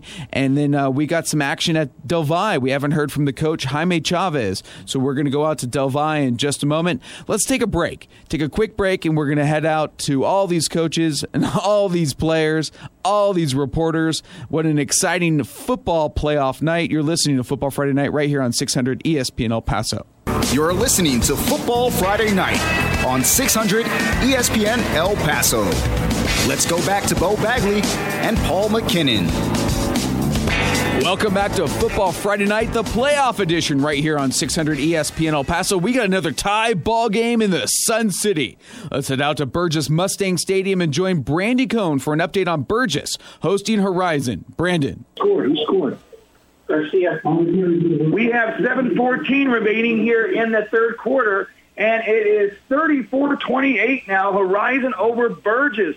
Just as I was speaking, it was it was Garcia Ernie Garcia, the running back for Horizon, scoring on a 30-yard touchdown run to give the lead back to Horizon. This game is a seesaw battle going back and forth, back and forth. At the 7:42 mark of the third, Burgess quarterback Rutledge ends up throwing a 13-yard touchdown to his running back Tavares Jones. That's Jones' second touchdown of the evening to temporarily tie it. But then all of a sudden, Horizon marches right back for the 35-28 lead. As I just noted, Ernie Garcia, as we were coming on, 30-yard touchdown run. 7-14 remaining in this epic bi-district playoff game to go in the third quarter. And we have Horizon 35-28 over Burgess. Awesome, Brandon. What an exciting night. You got an epic game. I got to say, it's an epic bi-district playoff night all around the borderland. We got a barn burner even up in the Las Cruces right now. So 35 21, the last check, Las Cruces over Centennial, but just a six point game between Horizon and Burgess. What a night. All right, uh, uh, yeah. What's what do you got, Paul? I was I was just going to say. To me, this looks like a, a rising and forth kind of stuff, and I always worry about the team that's uh, that's scoring the match. It seems like it never works out well for them. But, Burgess has come from a long way back, down a couple of 14 points. And wow, but it seems like if this is the second time, uh, you know, they scored to get close, and all of a sudden, uh, you know, a kickoff return uh, for a score. And and now the same thing, you know, another touchdown and, and 30 yards, you know, you're, you're behind again. There you go. Yikes. Let's head out to our Cisco Movers game of the week. The Permian Panthers at the Franklin Cougars. Last check, it was 42 28. Permian over Franklin in the third quarter. Let's join Alex Nicholas for an update. Alex. 9:39 left in our ball game. Permian leading Franklin 49 to 28. It would be a Bo Sparks minus three yard punt after Franklin's last possession. That would set Permian up at the 28 yard line. It would take the Cougs, or the Panthers, excuse me, six plays, and it would be Cason Clayton with a, or Cason Clinton, excuse me, with a one yard touchdown run at the 11 21 mark of the uh, fourth quarter. And right now, Cameron Bird just threw an interception, a desperation interception. So this one almost in the books here for Permian. 9:31 left in the fourth quarter. Mojo 49, Franklin Cougars 28. All right, Alex, thank you very much. Yeah, this one getting away from uh, the Franklin Cougars as they got within seven at halftime, 35 28, but being shut out in the second half so far. Alex, thank you very much. Let's head out to the coach, Jaime Chavez, out at Conquest Stadium, Del Valle, hosting Amarillo. Amarillo with 38 unanswered points in the fourth quarter. Let's see how this one is wrapping up. Coach.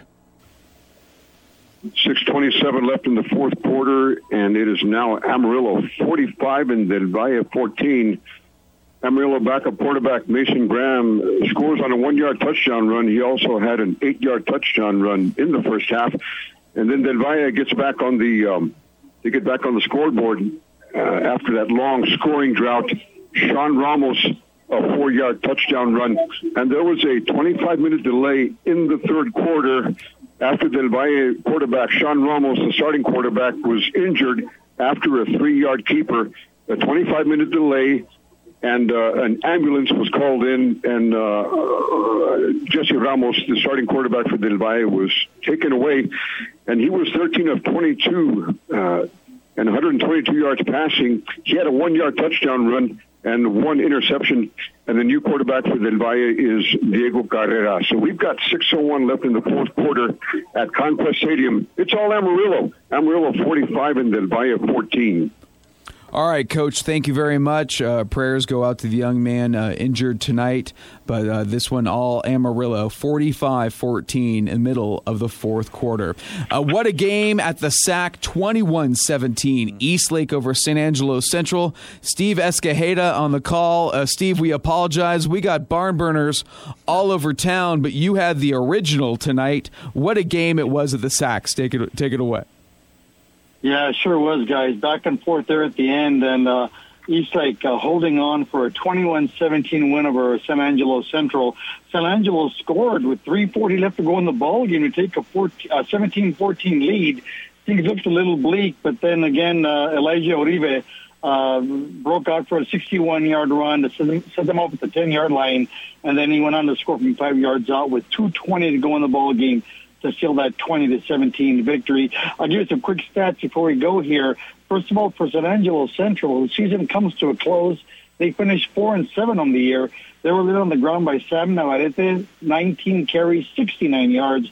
Their quarterback Tyler Hill, 16 out of 24 passing, 192 yards. He had a touchdown and a pick. And uh, great receiver Jacob English, seven catches, 125 yards, and a touchdown for the uh, victorious Falcons. Uh, Eastlake was on the ground. It took him a while, but Elijah Uribe finished the game 24 carries, 146 yards, and a touchdown. Quarterback Sebastian Rendon, 15 out of 21, 226 yards, one touchdown, and one pick. And uh, that guy again, Uribe, uh, seven catches, for another 137 yards, and Adrian Lopez uh, chipped in five catches, 63 yards, and a touchdown. So Eastlake uh, moves to 10 and 1 on the season.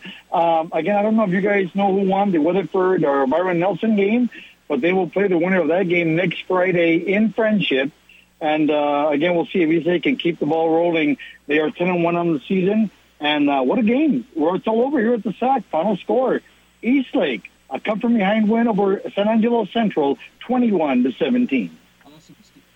Awesome, Steve. Thank you so much. Stay on the line just a moment. I have a question for you, but Paul has an update on the playoff information. Yeah, so glad you asked, Steve Escajeda. Read my mind. Uh, Byron Nelson in a battle of seven and three teams beats Weatherford 35 to 14, and as you called it, Eastlake and Byron Nelson. They're going to meet up in, in the round of 32 at a site and time to be determined. Hopefully, uh, you'll get a little info on that before you shut it down for the night. And Steve, since Yeah, we still. Oh, sorry. Go ahead, Steve. No, I was going to say we, we spoke to several coaches uh, all night long, and again, they said it would either be six or seven o'clock. They had not uh, uh, hammered that down quite yet. All they knew was that it would be on Friday for sure in Frenship, but they had not nailed down the time quite yet. All right, Steve. As we uh, wrap things up, uh, we thank you so much for all of your help all season, and what a game tonight. But before you go, I'm going to put you on the spot for a moment. What was your most memorable play of the season, or your most memorable moment this high school football season? Oh my goodness, really? Uh, well, uh, maybe missing the last two weeks because of a back injury. I don't Yeah, know. stole my line. no, that was right. That could be it. But uh, I'll tell you what, uh, this game tonight, uh, Eastwood, Eastlake came into the ball game a favorite. They were favored. You figure they win by seven to ten points, and they struggled all night long. And for a while there, in the last couple of minutes of the ball game, it looked it looked like they were going to fall short. But again, Uribe, Uribe coming to life at the end of the ball game, just enough to eke their way through with a big win tonight. And again, Eastlake moves on. All right, Steve, thank you so much. A great job all season long. Glad we got you back tonight, got you back healthy, and what a game it was tonight. Eastlake 21, San Angelo Central 17. Eastlake moving on versus Byron Nelson in the area round of the playoffs Friday in Frenship. And Bo, I think uh, Brandon Cohn is pretty close by, and he'd love to tell you his favorite moment. I think it just happened recently out at Burgess Mustang Stadium. Likewise, let's head out to Brandon Cohn for an update on Burgess and Horizon. Brandon. Uh, this is an amazing game. 4:56 to go. It's happening right now in the third quarter, and Horizon now has a 41 to 35 lead over Burgess. My goodness, where do I begin? At the 6:58 mark here of the third, Burgess running back Tavares Jones, the Missouri commit, scores on the 75-yard touchdown run, his third TD of the night. Two rushing, one receiving touchdown. Jones, a great game so far. 12 carries, 136 yards, three touchdowns to make the score Burgess 35 to 35 over Horizon. Then, just now as we come on again at the 456 mark of the third quarter, it was Horizon taking the lead, retaking the lead as their quarterback Quijas scores on a 39-yard keeper. And uh, currently they're up 41-35, barring the extra point. It's the battle of Ernie Garcia and Tavares Jones Garcia. 19 carries, 165 yards, three touchdowns. Tavares Jones, 12 carries, 136 yards, three touchdowns. Between the two of them, six touchdowns combined. PAT is up, and it's good. 4.56 left in this third quarter. Horizon 42 to 35 over Burgess. Oy vey.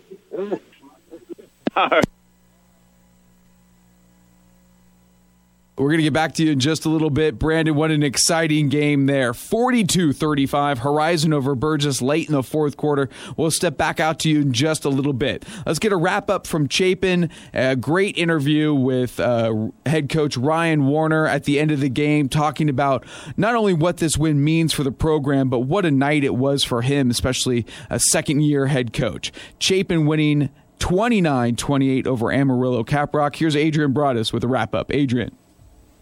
Thank you, guys. And that is right. I'm in my car. I was heading back to the stadium, but I mean the station, the stadium, the station. I was uh, ready to get the podcast up, but I'm super happy to uh, to report on this one. Chapin topping uh, Amarillo Caprock 29-28. Let's go over some of the final stats from this one. quarterback Mason Standifer, who's been electric all season long.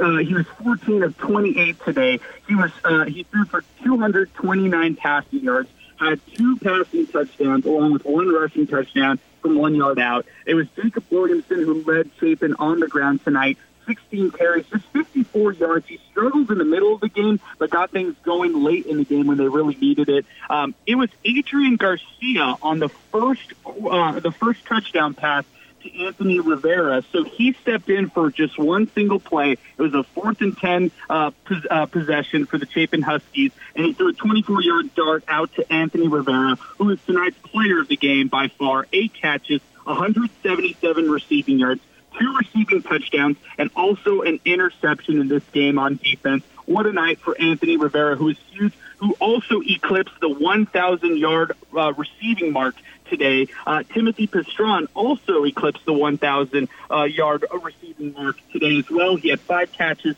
66 rece- uh, receiving yards in this one. On the other side, with Amarillo Caprock, Eamon Carrasco, he led the way for the Longhorns. He had 44 carries, this a whopping 44 carries, 336 uh, uh, uh, rush, rushing yards in this one, along with three rushing touchdowns. And he did have that costly fumble, uh, the fumble of the snap late in the game.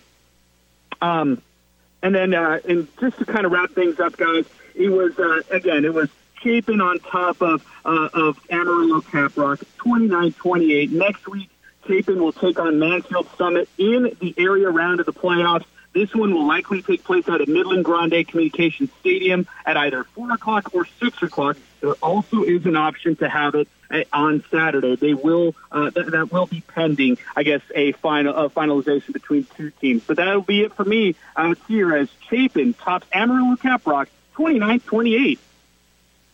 All right, Adrian, thank you so much. Now I'm going to put you on the spot, just like what I did with Steve.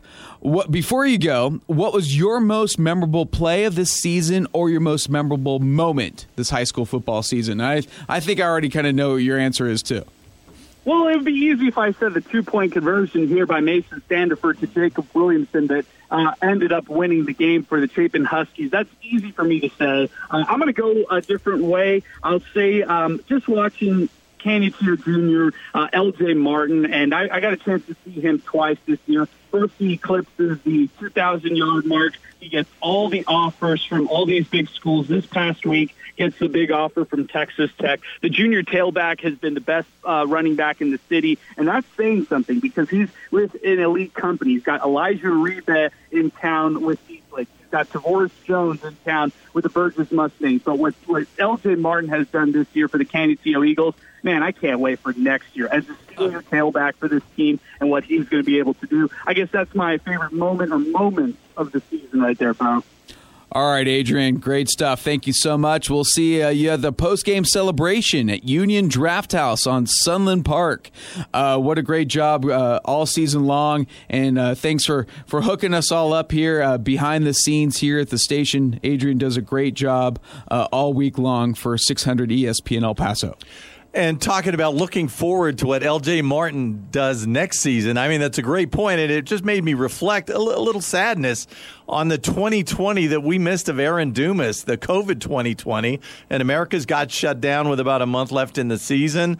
The guy who set the all time city uh, rushing record, I think it was 3,184 yards. Nobody's ever run for 3,000 yards. The next guy who might do it could be L.J. Martin. Absolutely. Uh, If they keep winning, maybe it's this year, but next year is a senior for sure. And and in a sense, we were robbed of the brilliance of a University of New Mexico runner, Aaron Dumas. Man, uh, he he could have set records that. You know, maybe never matched in this city. The one was consecutive 100 yard games. Every game he played in, he ran for 100 yards, 23 straight. I think he was seven off of uh, second place. Billy Sims was was the leader out there. They would have had to win a state championship for him Yeah. to match that one. But it sure would have been fun watching him try. Absolutely. Absolutely. So, Adrian, great job as Chapin moves on, Eastlake moving on. Let's head out to our Cisco Movers game of the week. Permian Panthers and Franklin Cougars get an update from Alex Nicholas. Alex. 347 and running in this ball game, and it's all a formality at this point. All Permian, the Cougars, or excuse me, the Panthers lead the Cougars 56-28. Our last score, Jaquan Richardson. He has eight total touches this evening. He scored on five of them. He would take a 68-yard screen pass from Rodney Hall. That would be, oh, I don't have the time of score here. That would actually be the 615 mark of the fourth quarter. Franklin with some late turnovers. They had an opportunity here in the second quarter, but field position, Permian has started at the plus 29, the plus 28, and the plus 32 here in the second half. Three and a half minutes left here in Franklin's season, and Permian all over Franklin leading 56 to 28. Wow, Alex, thank you so much. Just three minutes to go in that ball game. 56 28 Permian over Franklin. Uh, tough game for the Franklin Cougars out there. They made a game of it. Remember, just down at halftime by a touchdown, but second half being shut out so far. We have other final scores from all around in the area in 4A. We have Clint over San Angelo Lakeview 33 to 7 that's a final also Fort Stockton tops Mountain View 47 to 8 and out in Kermit, Brady tops Anthony 57 14. Let's head out to Brand. Oh, what, what do you got, Paul? I was just going to say you mentioned Clint advances, and they advanced to meet Hirschi. Eight and now nine and two Hirschi, 42 to three winners over Pampa for the third consecutive season. Clint Lions win their bi-district matchup. Awesome. Remember, they'd never won one in school history until three seasons ago when they and Mountain View both turned the trick for the first time in those schools' histories. And now it's it's old hat for the Lions. Uh, bi-district, district, big deal. All right. Hey, let's head out to Brandon Cohn, who should be on the line with an update on Horizon and Burgess. Let's get out Uh, I think Burgess. I think Jaime Chavez might have. Uh, no. Bur- Burgess Mustang Stadium. we got an update from Brandon Cohn. Let's go, Brandon. Hey, guess what, folks? We're tied again. 124 to go in the third quarter. 42-42 Horizon and Burgess. Just a couple seconds ago, a minute, seconds ago, at the 124 mark here, Burgess quarterback Rutledge ends up scoring on the three-yard keeper. The PAT was good, tying this game at about 42-42. We have a, truly an epic game here we're witnessing in person here at Burgess Mustang Stadium. We have 124 left here in the third quarter for the bi-district championship. In an epic battle, it's Burgess 42, Horizon 42. And we should probably stick with Brandon because you know Horizon's going to score in about 30 more seconds. Uh, Ernie Garcia on the kick return, you know, is a definite possibility. What Yeah. a crazy game. Yeah, Brandon, please stay on the line. Let's. Uh, we're going to come back to you in just a moment uh, for the kickoff here. Forty-two all. What a game at halftime. It was 28-21, but remember Horizon led this game by two touchdowns early and it's really been back and forth all throughout the second half. So Brandon, if you don't mind, let's stay on the line with you and let's come back to you at tied at 42. I mean, this is the way bi-district playoff night is gone. So why not we end it this way with another barn burner at Mustang Stadium? Brandon's catching his breath, I think, from that crazy game. Yeah. 42 up. Go, Brandon. 115 left here, third quarter. It is an amazing game. Artie Garcia with a 30-yard kickoff return takes it all the way to the 43-yard line on the Horizon side. First and 10 Quijas at the QB and fakes the handoff, rolling to his right and gains about seven, eight yards on that. And there's a flag here. We'll see if it's called back because of a holding call. Got all the way to the 45-yard line, and there's a holding call on the Scorpions. So that will come back after a nice keeper by Jacob Quijas. Jacob Quijas, what a game this kid has had. He's a 12 of 15, 104 yards. Done so much damage on the ground, though. He's got nine carries, 151 yards, two touchdowns. Unbelievable evening as the penalty will move Horizon now. Let's see where they end up spotting this ball after the 10 yard holding call as it is all the way back to we're waiting for them to take a step back to the 26 yard line as the Scorpions now. And of course, it's Quijas, the quarterback for the Horizon Scorpions. What a game this kid has had. This kid, remember, had 100 carries, almost 1,100 yards on the ground, 14 rush TDs coming into this particular game, over 1,500 yards through the air. Quijas now on the right hash in the gun, and he has two receivers to his left backing up and throws a long ball, and it is caught and hauled down by his running back, Ernie Garcia, who gets all the way down to the 45 yard line. What a great reception by Garcia. He just jumped literally over the defender, the shorter Garcia, to get the completion. And that was a nice completion to get them all the way down to the 45 yard line of Burgess. That'll bring up now a first and 10 with 51 seconds to go into third quarter. And here Garcia gets the handoff again. Garcia weaving, and he oh he laterals it back to Quijas. Wow, because he was in trouble. He laterals it back to Quijas after he was in trouble, and it's down to the 42. But there's a flag that may have been an illegal lateral. That's a very interesting play by Ernie Garcia because he had gained a few yards but had defenders on him.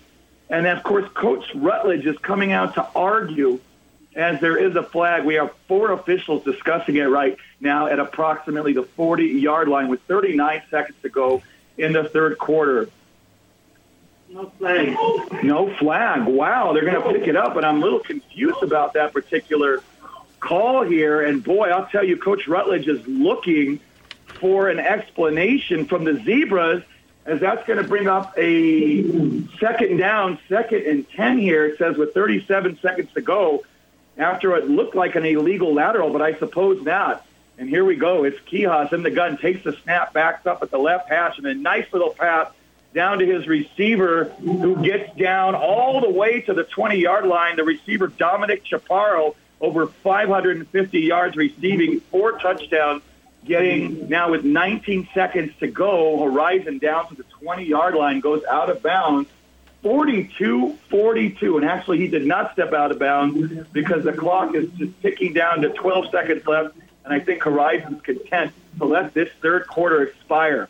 As we're coming into the fourth quarter, we have an epic game. Let's see if they'll get it off. And they do one more play, and it's a pass that is actually it's Garcia who ends up getting the ball, and Garcia rumbling all the way down to the one yard line. Ernie Garcia takes it. It looked like Quijas was going to keep it. Gets all the way down to the one yard line. That'll bring up a first and goal as the third quarter expires. Horizon 42, Burgess 42 after three quarters, and Horizon knocking on the door again to score. We have an epic battle here in Central El Paso for the bi-district title. Awesome, Brandon. Thank you so much. What a game out there. Can't wait for an exciting fourth quarter between Horizon and Burgess. Hey, we got a final out at Conquest Stadium. Let's head out to the coach, Jaime Chavez, for a wrap up of Del Valle and Amarillo. It's a final in this District 1-5A Division 1 bi-district matchup. Amarillo 45 and Del Valle 21. Amarillo five rushing touchdowns. Tyrese Malden TD runs of 63 and 8 yards. Mason Graham touchdown runs of 1 and 8 yards and also Levi Slayton added a 95 yard touchdown run. And linebacker Jacob Greason had a 17 interception 17 yard interception return for a touchdown. Luke Laminack added a 25 yard field goal for the Sandies. And uh, Tyrese Molden, five carries, 80 yards rushing tonight. Levi Slayton, three carries, 102 yards rushing. Amarillo quarterback Brock Wade, 10 of 14, 150 yards passing. And for Del Valle, three touchdowns, all on the ground. Quarterback Jesse Ramos, a touch, a one-yard touchdown run. Sean Ramos, a four-yard touchdown run, and also backup uh, Del Valle backup quarterback Diego Carrera. He had a four-yard touchdown run late in the contest. Quarterback Jesse Ramos was 13 of 22, 122 yards passing, one interception, no TD passes, and he was injured late in the third quarter and did not return. Sean Ramos led the rushing for Del Valle at nine carries, 70 yards rushing tonight. So Del Valle finishes the season at seven and four. Amarillo, the Sandies, nine and two, and they'll play Colleyville Heritage or Abilene Cooper next week in the area playoffs. The final, once again, from Del Valle's Conquest Stadium, Amarillo 45, Del Valle 21. Yeah, and since uh, Jaime brought it up, Colleyville Heritage, they're the team that advances, moved to 10 and 1 on the season. They beat Abilene Cooper 49 to 21. All right. So Coach, if you're still there, uh, thank you for all the hard work you've done all season long and for all the years here with Football Friday Night. Thank you so much. But before you go, I want to put you on the spot. Uh, what was your most memorable play of the season or most memorable moment of the season? And he's already hung up the phone. Yeah, because he because he has no memorable moments. You- Well- you, just focus. Uh, Jaime's a guy who's focused on the moment. Well, he did a great job. We'll see him at the Union Draft House home uh, on Sunland Park for our post game get together. Hey, let's head out to our Cisco Movers game of the week. We have a final between Permian and Franklin. Alex Nicholas with the final wrap up. Alex. So Odessa Permian wraps up their 32nd bi-district title in school history, their seventh in a row as they defeat Franklin 52 to 28 tonight, uh, led by a valiant effort by both sides of the ball, but mainly their defense was a big culprit in this one. They would sack Cameron Bird six times, Corey McCoy with two interceptions, uh, and that Mojo offense was just rolling. 539 total yards of offense for the Panthers, led by Rodney Hall, six of 11 passing, 214 yards through the air, three passing touchdowns. He also ran the ball 11 times, 136 rushing yards, and two touchdowns. Jaquan Richardson, three catches, 173 yards, three touchdowns, two rushing touchdowns. Those rush, those uh, receiving touchdowns 47, 58, and 68 in this ball game for Franklin. Cameron Burgess could not get in a solid rhythm. Like I mentioned, he was sacked six times uh, by a, a Permian defense who came in to the game with 29 sacks already in the stat sheet.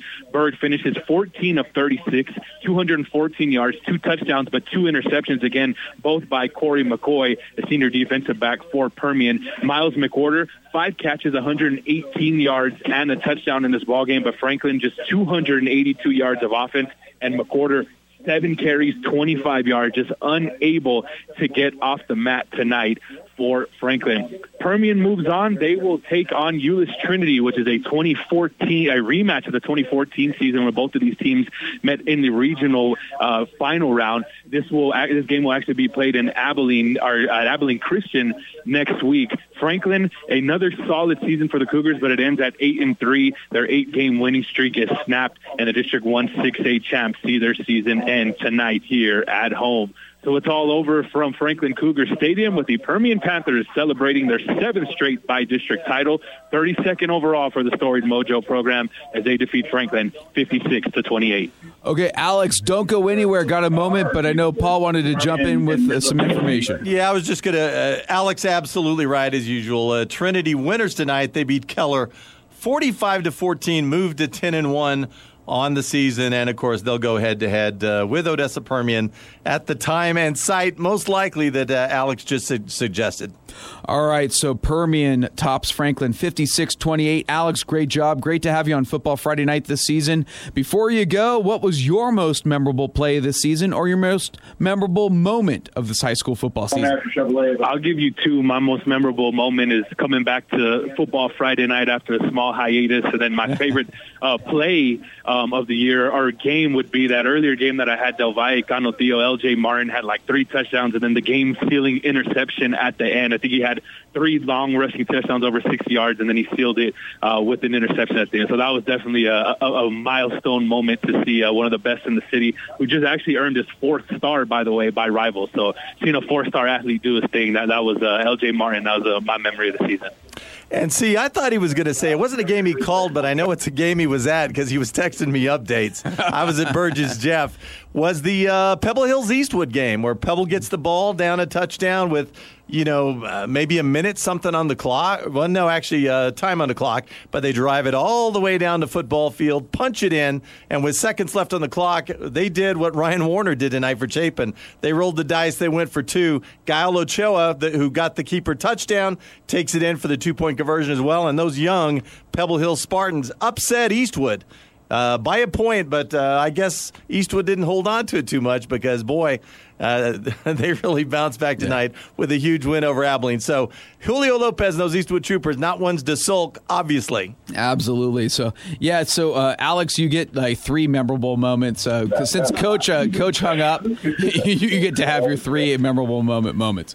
So Alex, thank you so it. much. Uh, great job tonight. Great job to all of our reporters. Looking forward to this. We got an update from Burgess Mustang Stadium. Let's head out to the Iceman, Brandon Cohn, for an update. Now, last check, it was tied at 42 at the end of the third quarter.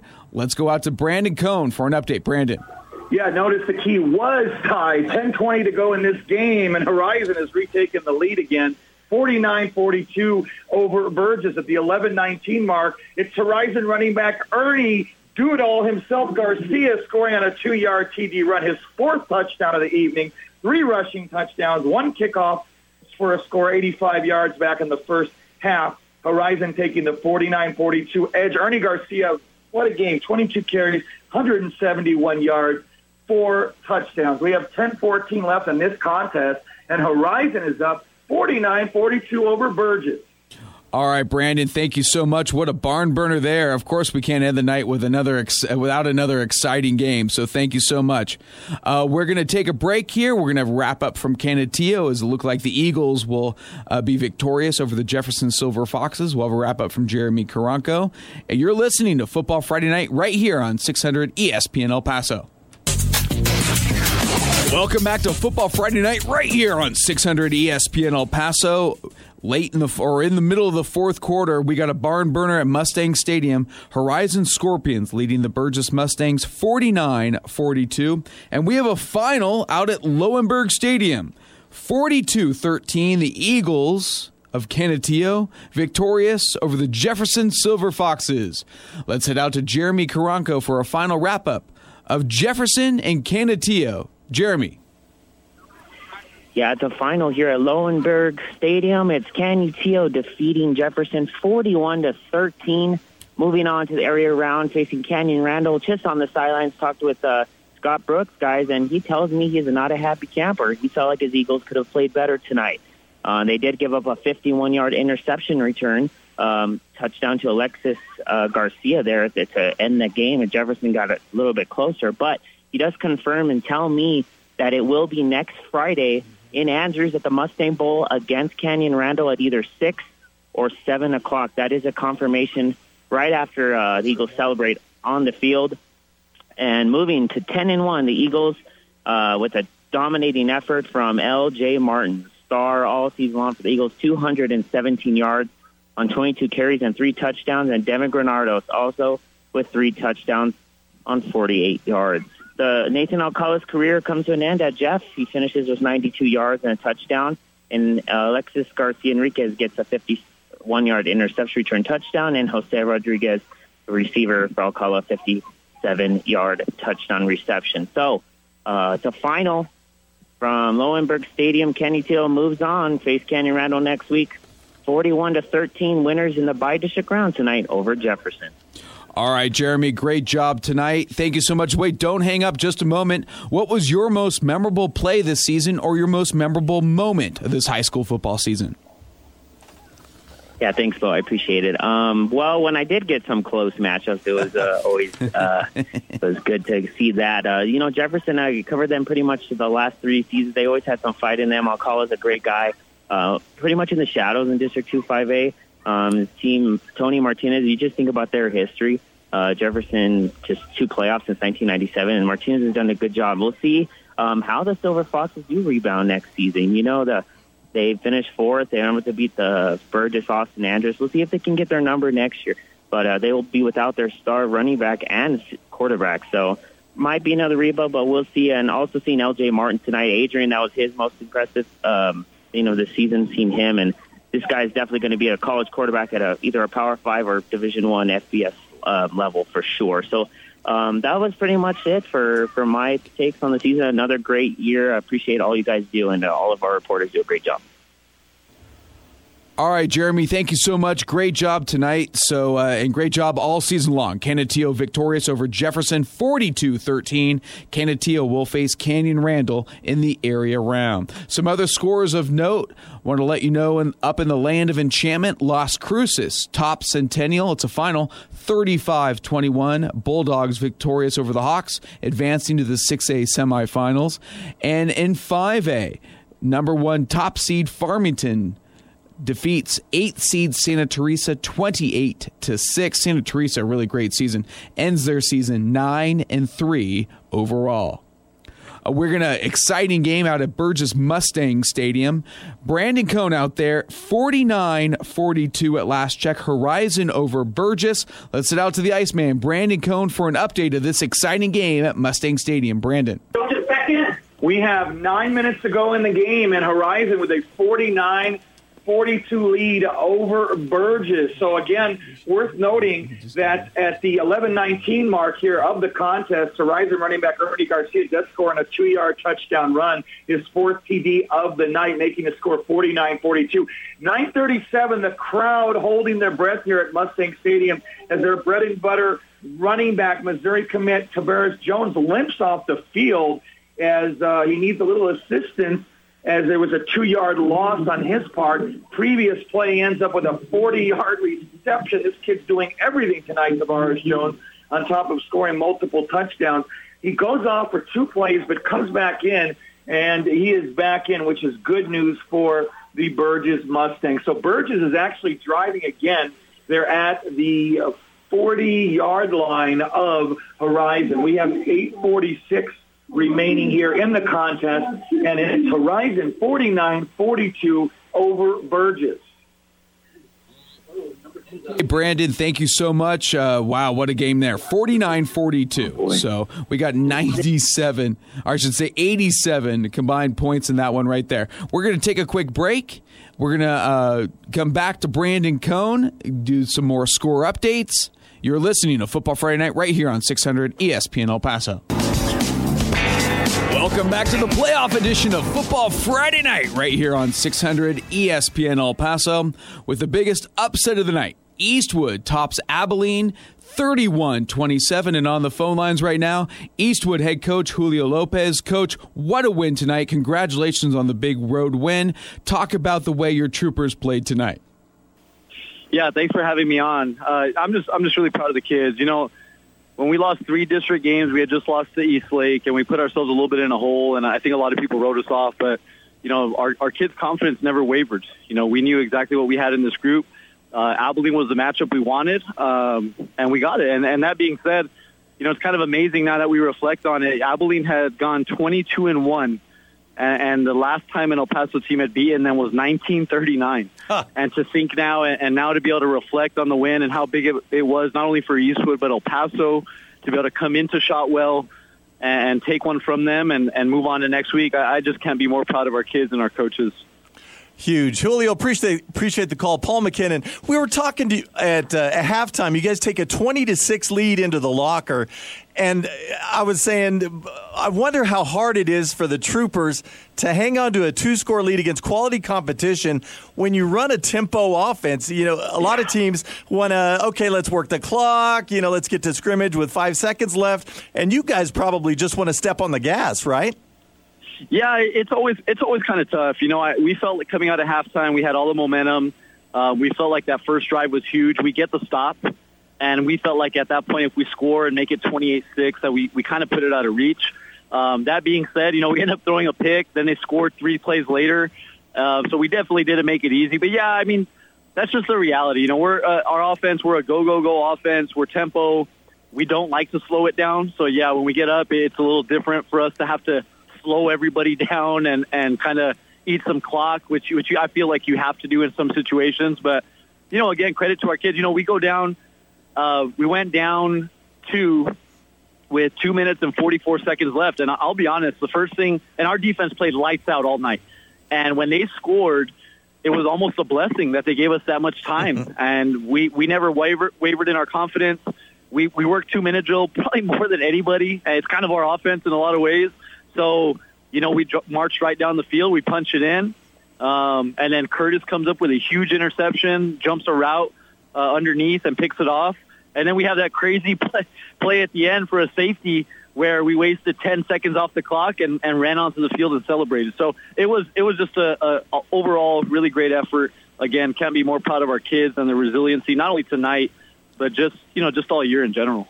Yeah, you stole my next question. Of course, Curtis with the interception. Curtis Murillo, uh, I think also the city receptions leader on Yeah. uh, the offensive side of the ball as well. Three interceptions uh, as, as well. Hey, but uh, uh, the drive, you said 244, you got it left, took it down the field. Just chronicle the tag into that. Uh, who punched it in? What were the big plays on that drive?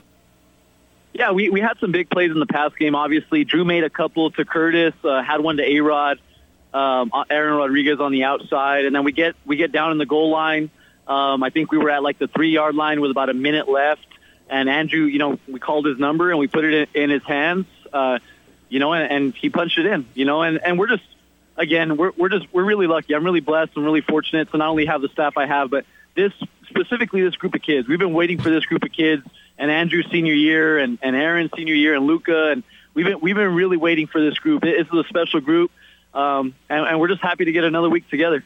Coach Adrian brought us back here in the studio just came back uh, here, and uh, congrats again on the victory. Wanted to ask you, you guys hit a hit a rough patch of adversity, but you guys battled through that. You had a huge win last week against Americas. Talk about the fight that your team has shown since uh, uh, you guys have really got things back on track and then gotten to the playoffs. Yeah, I just feel like people wrote us off after the Eastlake game. You know, we lost to Pebble Hills on a two point conversion. We lost to Franklin in, a, in a, an absolute shootout. You know, at, at the end when we had a chance with a minute left inside of the 15. You know, Eastlake, we just it was just one of those games. Four o'clock start. We we just didn't have it to be honest. Um, but I think at that point everybody wrote us off. You know, and, and that's where our leadership stepped up.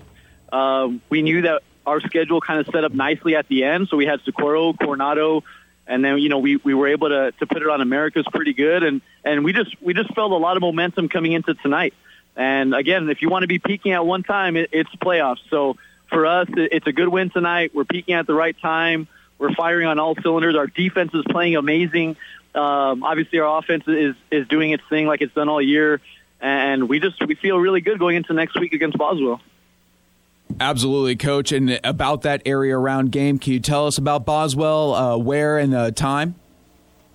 Yeah, so it looks like we'll be in Lubbock Friday at seven. Um, you know, Boswell Boswell upset Eaton last night. So Eaton was eight and two. Um, I think they somebody said put out there they were like thirty point favorite, somewhere like that over Boswell, and Boswell ends up winning forty to thirty seven. So you know it, it's going to be a great matchup. Um, I feel like our side of the bracket is pretty wide open. Like, Um, again, we got to take it one week at a time, and we we know we're going to have to go in there and play our thing like it's done all year.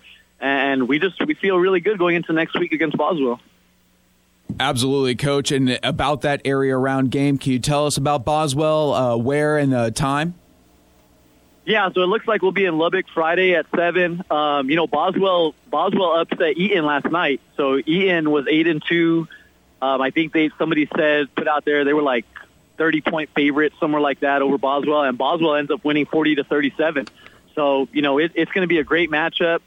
Um, I feel like our side of the bracket is pretty wide open. Um, again, we got to take it one week at a time, and we we know we're going to have to go in there and play our best football to come out of there with another trophy. But like I said, we're we're going to enjoy the bus ride home, and we got a long one. You know, for longest bus ride in the state of Texas for a bi-district round with 450 miles that we're, we're covering. But we're going to enjoy every mile of it, and and we're going to get ready for Boswell going into next week. Well, coach, congratulations on the win. It'll be a long bus ride, but that'll be the best bus ride you'll take after that 31 27 win. Congratulations from everybody here at 600 ESPN El Paso. Thanks for having me on, guys. Take care. You got it. Eastwood head coach Julio Lopez after the 31 27 upset over Abilene. What a job by the Troopers tonight over Abilene, advancing to the area round of the playoffs, where coach just said they will take on Boswell in Lubbock next Friday in the area round of the playoffs. We're going to take a quick break, and we'll get back with Brandon Cohn, the Iceman, with an update on Horizon and Burges. Stay tuned. You're listening to Football Friday Night on 600 ESPN El Paso. Let's go back to Bo Bagley and Paul McKinnon. Welcome back to Football Friday Night, the playoff edition. Just if you thought the night couldn't get any better, we got a barn burner down to the wire and a two point conversion to take a lead. Let's head out to Brandon Cohn for an update on Burges and Horizon. Brandon. 557, or pardon me, 547 left in this one, and it is Horizon retaking the lead 57 to 50. Hope you took the over in this one over Burges. Now, let me go back to the 846 mark of the fourth quarter. Burges running back to Tavares Jones comes in for one play after previously going out. He gets hit hard again, though, after a two yard loss, and they have to help him off the field. He wasn't putting any weight on his right ankle, and they're looking at his right ankle on the sideline. Two plays later, though, their hero comes in. They're running back Aiden Watts, the backup, and he relieves Jones and scores on a 14 yard rush touchdown. They end up going for two, and QB Rutledge converts on the keeper to make the score Burges 50 to 49 over Horizon. Then at the 548 mark here of the contest, it's Horizon quarterback Quijas doing what he does best, scoring on a three yard rush TD, making the score after they go for two. Quijas does convert, though. Horizon 57 to 50. Quijas, an amazing game, 15 of 18, 148 yards through the air, 15 carries, 202 yards, three rushing touchdowns. So we're in for an amazing finish here at Burges Mustang Stadium. It's just a back and forth seesaw affair as the Horizon Scorpions have retaken the lead again, 57 to 50 over Burges. Awesome, Brandon. Thank you so much. We're going to come back to you in about two minutes. Let's do a score rundown here and get back to you in about two minutes or so. But what a game there! Just when Burges takes a one-point lead, fifty to forty-nine, after a successful two-point conversion, here comes Horizon. Uh, this is almost what you'd expect in this kind of game, right? It's exactly what you'd expect. It's the Chapin game all over again, and the common denominator is Horizon. They just play these kinds of games. The one the factoid I'll throw in before we go back to Brandon and Grapevine beat Wichita Falls 44 to 7. So the winner of this wow Burges Horizon game gets Grapevine uh, next round of the playoffs. That's what's on the line. All right, the grapevine is what's on the line. Uh, Horizon and Burges. Hey, let's uh, do a score rundown here. Let's start with the 6A playoffs here bi-district in our Cisco Movers game of the week. The Permian Panthers top the Franklin Cougars 56 28. Elsewhere in 6A, Midland Legacy defeated Pebble Hills 43 22. And the Eastwood Troopers, as we just heard from Eastwood head coach Julio Lopez, Eastwood tops Abilene in a shocker 31 27 at Abilene. A big win for the Troopers. Now in 5A, Amarillo Tascosa tops El Dorado 53 to 7 tough night for the El Dorado Aztecs. In El Paso, Eastlake, oh, let's go back to 6A. Eastlake tops San Angelo Central 21 17. So the Eastlake Falcons moving on to the area round. Back in 5A, Chapin topping Amarillo Caprock with a two point conversion in the final minute. They held on. 29 28 Chapin victorious over Caprock. Amarillo really tough tonight uh, against uh, the, Conquist- Conquistadors at Conquest Stadium. Amarillo winning that one 45 21. And then the Canutillo Eagles, no problem tonight. They defeat Jefferson 42 13. Uh, elsewhere, let's go down to fi- uh, 4A. Fort Stockton tops Mountain View 47 to 8. Clint victorious over San Angelo Lakeview 33 to 7. Uh, elsewhere, Anthony falls to Brady 57 14. Up in the land of enchantment in New Mexico, Las Cruces, the fifth seed, tops four seed Centennial 35 21. Las Cruces advancing to the 6A semifinals.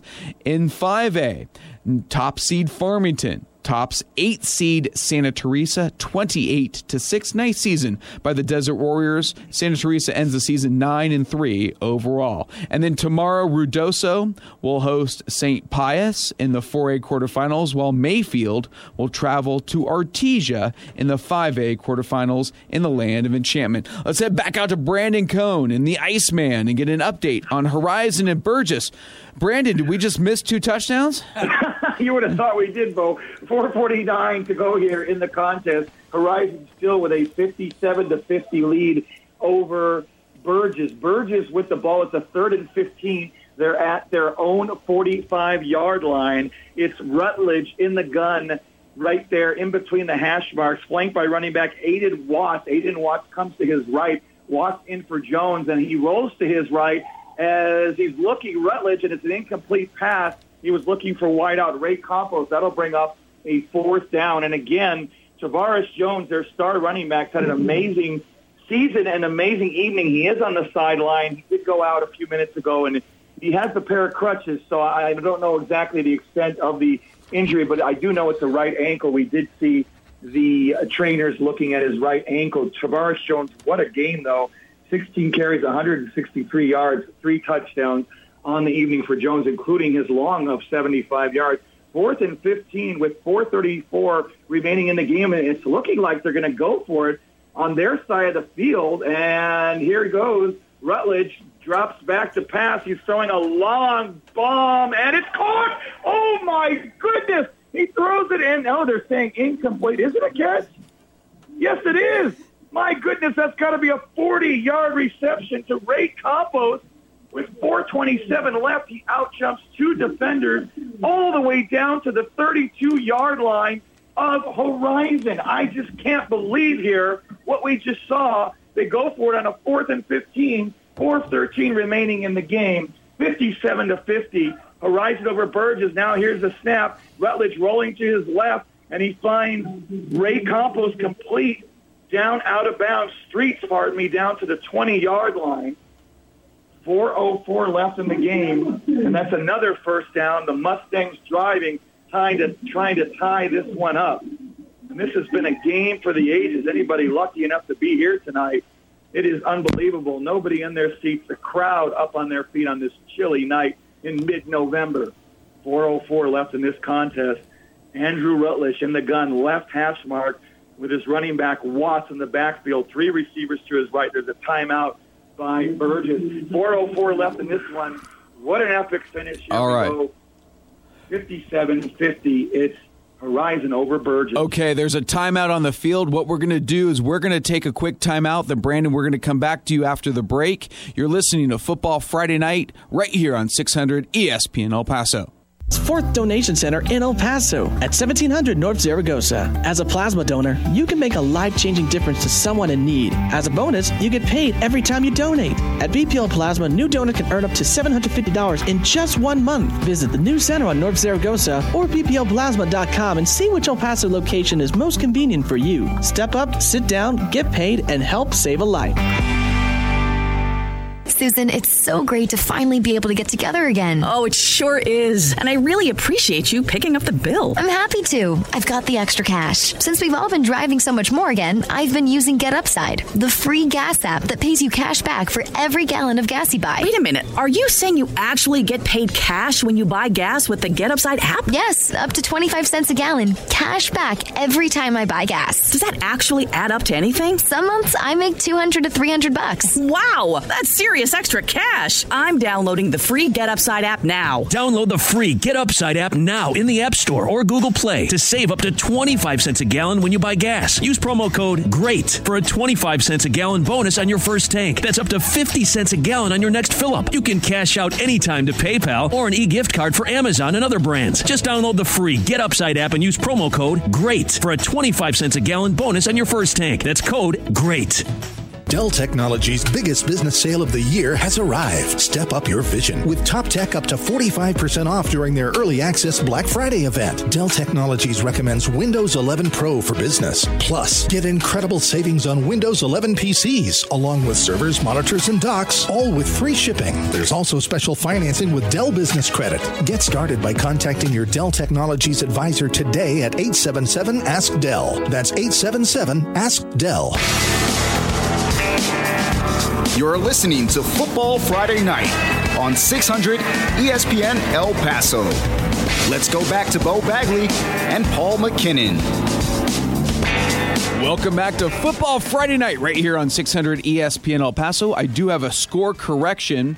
I uh, misspoke. Canutillo defeated Jefferson 41 13. That's the final. Canutillo victorious 41 13. Now, a big game at Burges Mustang Stadium. Horizon leading Burges 57 50. Four minutes to go. Burges has the ball and driving. Let's head out to Iceman Brandon Cohn for an update of this exciting game bi-district playoff game at Mustang Stadium. Brandon. 216 left to go in this game, and Burges trying to tie the game up. It's 57-50 Horizon over Burges, and Burgess all the way down to the three-yard line. It's now third and goal. Let's see what they do here. As Rutledge, it's a keeper and gets to around the one, no signal, and I believe he's short of the goal line. That's going to bring up a fourth and goal. Worth noting that Burges ended up getting a lucky pass interference penalty that gave him a new set of downs, and they have not been able to get it into the end zone. That'll bring up a crucial fourth and goal, a buck 37 to go in this game, and this is it. Let's see if Horizon, I mean, nobody's played defense tonight. Let's see if the Scorpions can stop the Mustangs on this crucial fourth and goal. 123 left in this game. Everybody's holding their breath here at Mustang Stadium to see if Rutledge can get in the end zone, and they are going to call a timeout. I believe that's their last timeout to see Burges what exactly they're going to do here. That'll stop at the clock exactly the 114 mark. And again, it has been an epic back and forth battle this evening. Andrew Rutledge, to give you his numbers, 23 of 37, 260 yards, a total of four touchdowns. He also has seven carries for 20 yards as well as a rushing score. So as I noted, this has been an unbelievable seesaw affair, back and forth, back and forth, and, and we're looking at an epic finish here this evening. Remember, Rutledge coming into tonight, what a game, you know, a, a set of games all season long. He's been amazing. Uh, 96 of 175 attempts for 1,431 yards, 22 touchdowns to seven interceptions. He had 143 yards per game coming into this context, 104% QB rating. And here we go as Burges coming back out. It will be a fourth and goal from the one yard line. The Mustangs trying to get the tying score here, and Rutledge at the right hash mark, and he calls a signal. And here's the snap, takes it, and he passes it, and it's caught for the touchdown to the far left-hand corner of the end zone to his running back, Campos, Ray Campos with the touchdown reception, far left-hand corner of the end zone. Horizon 57 to 56 over Burges. They're calling it a two-yard touchdown. And let's see, do they go for two? I mean, I don't know. Could we be selling overtime here? Let's see what they're going to do. Or are they just going to kick the extra point? I see Rutledge still out there. I'm kind of confused, as is this packed house tonight at Mustang Stadium. Or are they just going to kick the extra point? Rutledge is out there, and he is. He's in the gun, and they're going to go for two, attempting to maybe go for a win. Here's Rutledge, backs up and throws a long pass, and it's caught for a two-point conversion. And we'll see if they're going to say it's in. I'm waiting for the signal, and no, the receiver was out of bounds, and he's on his stomach, and it looks like it was to the same gentleman that caught the touchdown, Ray Campos, who catches it but is out of bounds. And my goodness, Horizon celebrating as they have a 57-56 lead over Burges with 110 left in this game. Hey, you know, you gamble big, sometimes you lose big, sometimes you win big. Brandon, what an exciting, exciting end to this game. Now it's still a minute 10 left. You said 57 56 Horizon over. And Paul, you and I were just talking. They went to uh, overtime last time these two teams were in the playoffs. Yeah, I think Aaron Jones's uh, junior year double overtime game, one of the all timers. You talk about favorite moments. That's one of mine. Uh, Burges came away with that one, uh, as I said, in double OT. But, but the pass is uh, Ray Campos makes the catch, looks like he has a touchdown. Remember in high school and college, football, even if you're on the field to play, if you get hit in the air and knocked out of bounds and you don't get, you have to get that foot down. You need one. If you don't get it, regardless of the reason, it's not considered a catch. Maybe that's what happened to Ray Campos, who was so big on that uh, touchdown, potentially tying drive.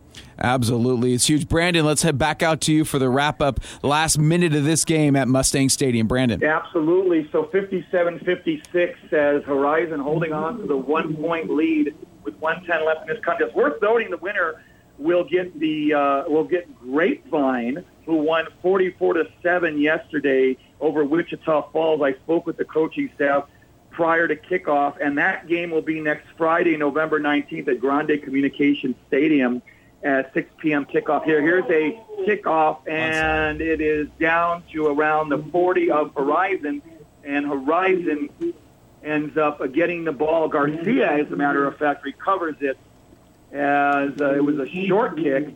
So then that'll bring up a fresh set of downs for Horizon, who at this point can uh, literally uh, run out the clock. So as I noted, uh, you know, Horizon should hold on, obviously, to win this game. They will take on Grapevine next Friday at Grande Communications Stadium in Midland. That game will be 7 p.m. Central Standard Time, 6 p.m. El Paso Mountain Standard Time. So the ball is officially spotted at the 45 yard line of Horizon. 107 remaining in this game, 57 56 Horizon over Burges. And there is a flag, and it's a delay of game on Horizon, so that'll move it back five more yards. That'll make it a first and 15. And I'll tell you, you can just tell that both of these teams have put forth 110% their hearts and souls into this game as the victory stance now for Horizon. And that'll pretty much do it as we have a minute to go in this one. And uh, what a game. I mean, honestly, I've been calling high school football for 14 years, and this is probably the most exciting hmm. game I've ever had the honor of calling in my 14 years tenure doing high school football for 600 ESPN radio. So 45 seconds ago, it's all but a formality as uh, it's a final now as we're waiting for the last few seconds to go. Horizon will get the victory 57 to 56 in one of the most impressive games that you'll ever witness here at Burges Mustang Stadium. Congratulations to the Horizon Scorpions. They move on to the area round and will face Grapevine next Friday at Grande Communications Stadium. All right, Brandon Cohn, fantastic job. What a game and what a great way to end the playoff edition of Football Friday Night, our final Football Friday Night of the season, 57 56. Horizon over Burges. What a way. And you just mentioned one of your most exciting games. Was this your highlight of your season? I've been asking everybody what your most memorable moment. Uh, what, what's another memorable moment of uh, or play of this season for you, Brandon? So many. I mean, yes. I mean, obviously, this has been uh, you know one of those moments. I, I'll tell you, I have to say, I remember doing the Austin game, uh, you know, several weeks ago. And I'm trying to remember the, uh, you know, they were playing. I remember it was about oh, El Paso High, as a matter of fact, the Battle of the Claw, the 92nd edition, I believe, and it was a great little razzle dazzle shtick play, as I like to call it. Paul calls it the shtick play now, like I do, but uh, it was uh, Jaden Wilson, their linebacker and running back, who ends up throwing a 25-yard touchdown pass to his receiver, and it was one of the more impressive razzle-dazzle plays. Nobody saw it coming, including the El Paso High Tigers, and certainly a team that runs, run, run. You didn't expect Coach Pachardo to pull that little rabbit out of his hat. So I think that was one of the most memorable plays of the season. And, and other than that, though, the, the performances by Tavares Jones tonight and Ernie Garcia – and the fact that you got to give uh, Burges a lot of credit for having the uh, the stones to go for the win as opposed to the tie at the buzzer or literally almost at the buzzer. But what an amazing night, though, Bo, and what an amazing season uh, to wrap everything up here. And I'd like to stick on the two point conversion call for a minute. Uh, you wonder uh, the Tavares Jones factor. Jones is out. Uh, Brandon told us on the sidelines on crutches. You know, there's a school of thoughts that says, okay, we don't have Jones on the field uh, let's go ahead and kick the extra point. But at the same time, you're also saying, well, we don't have Jones if we're going to overtime. And even, oh, by the way, a minute and a half left the game, we kick and tie this thing. Horizon's been going up and down the field like nobody's business. We might as well just go ahead and uh, take a shot at two. One thing for the Mustangs, uh, you got to appreciate without their star, and it really has been Jones. The other guys, bit players throughout the year, but without Tavares Jones on the field, they still drive the field. Ray Campos doesn't surprise me at all. That dude is pretty cagey. I wouldn't be surprised on that uh, 30, 40 yard uh, jump ball that Brandon talked about on fourth and 17. If he was not pushing off like nobody's business, the kid is clever. I uh, just seeing the Jefferson game makes a bunch of smart plays that really don't show up on the field, and he was made a huge catch there and got him got him into the end zone and gave Burges at least a chance. But I mean, this game looked like a Horizon type game all along, and uh, no surprise at all that they come out on top with the one point win. And I think as as uh, Brandon told us. Uh, Uh, grapevine is next up for Horizon, and I believe Brandon said he thought it was going to be a, a, seven o'clock at Gra- seven Great. p.m. at Grande next uh, Friday, I believe that was. That's correct. So, Brandon, thank you so much. We'll see you at our post game after party at Union Draft House on Sunland Park. Brandon Cohn, the Iceman, great job, and great job to all of our reporters. We're going to take a quick break, come back with a wrap up, a score update, and uh, playoff matchups. You're listening to Football Friday Night right here on 600 ESPN El Paso. This football season, and for all your sports watching, there's only one place to be in the Sun City the Union Draft House. Three locations in town far west in the Cimarron Plaza, east on Tierra Este, and the newest location on Sunland Park next to the mall. Union Draft House. A hundred beers on tap. Feast on their handcrafted food and stay to watch the big game. Pizzas, wings, and beer. Family friendly, perfect for a night out and a great time with friends. The Union Draft House, the after party spot of Football Friday night. Learn more on Facebook and Instagram at Union Draft House. If you're in HR, you're probably wearing a lot of hats recruiter, team builder, trainer, mediator, policymaker, and of course, paper pusher. But not anymore. Bamboo HR is the number one HR software for small and medium businesses. It manages all your employee data easily and automates countless tasks so you can focus on people, not paperwork. Bamboo HR frees you from spreadsheets so you can do your real job, creating a great place to work. If the data shuffle and paperwork mountain have you ready to hang up all your hats, you're ready for Bamboo. If you handle HR records and paperwork, Bamboo HR is a dream. Let us free up your time and put your days of pushing paperwork behind you so you can focus on the people and making your company a great place to work for everyone. Try PC Magazine's top pick for HR software free today. Just go to bamboohr.com slash panda. This is a limited offer only available to radio listeners at bamboohr.com slash panda. That's bamboohr.com slash panda. You're listening to Football Friday Night on 600 ESPN El Paso. Let's go back to Bo Bagley and Paul McKinnon. Welcome back to Football Friday Night, the playoff edition. We want to thank Taco Avocat for a pregame meal. Taco Avocat. Need a new spot to try? Experience Taco Avocat for feel good fast food. Family packs available for the big game. Wear your school colors. Receive 10% off. Dine in at 2114 North Zaragoza or order online at tacoavocat.com. And then home to our post game after party or post show after party. How about the Union Draft House on Sunland Park? Three locations in town west at Cimarron Plaza, east on Tierra Este, and now open off Sunland Park near the mall. 100 beers on tap. Feast on the food and stay for the big game. Learn more on Facebook and Instagram at the Union Draft House. Let's do our score rundown and playoff matchups. Let's start with 6A. Over at Franklin High School, the Permian Panthers top Franklin 56 28. Eastlake, all over San Angelo Central in a close game one. What a game there. At the SAC, Eastlake victorious 21 17. And Paul, I think you have the playoff matchup for Eastlake. Yeah, they're going to run into Byron Nelson. Uh, 35-14 winners tonight over Weatherford in a matchup of seven and three teams, and we're hearing that, that that's going to be Friday. In, uh, from our Steve Escaheta, he reported Friday in Frenship uh, with a, with a time still to be determined. All right, elsewhere in 6A, Midland Legacy tops Pebble Hills 43 22. And then the biggest shocker of the night, the big upset Eastwood tops Abilene in Abilene 31 27. Eastwood advances to the area round. And I just got this from. Uh, well, obviously they're going to run to Boswell. That was a Thursday nighter, as as Julio uh, uh, Julio Lopez told us. He said some places he was hearing, hearing that Boswell was a thirty point underdog against VR Eaton, Ooh. and uh, they came across with a forty to thirty seven win. They moved to six and four on the season, and they're going to hook up with those Eastwood Troopers at uh, Lubbock's Pirates Stadium 7 o'clock on uh, Friday, and uh, I assume that means, in fact, I don't assume, that means 6 o'clock El Paso time, so 7 p.m. Uh, CST.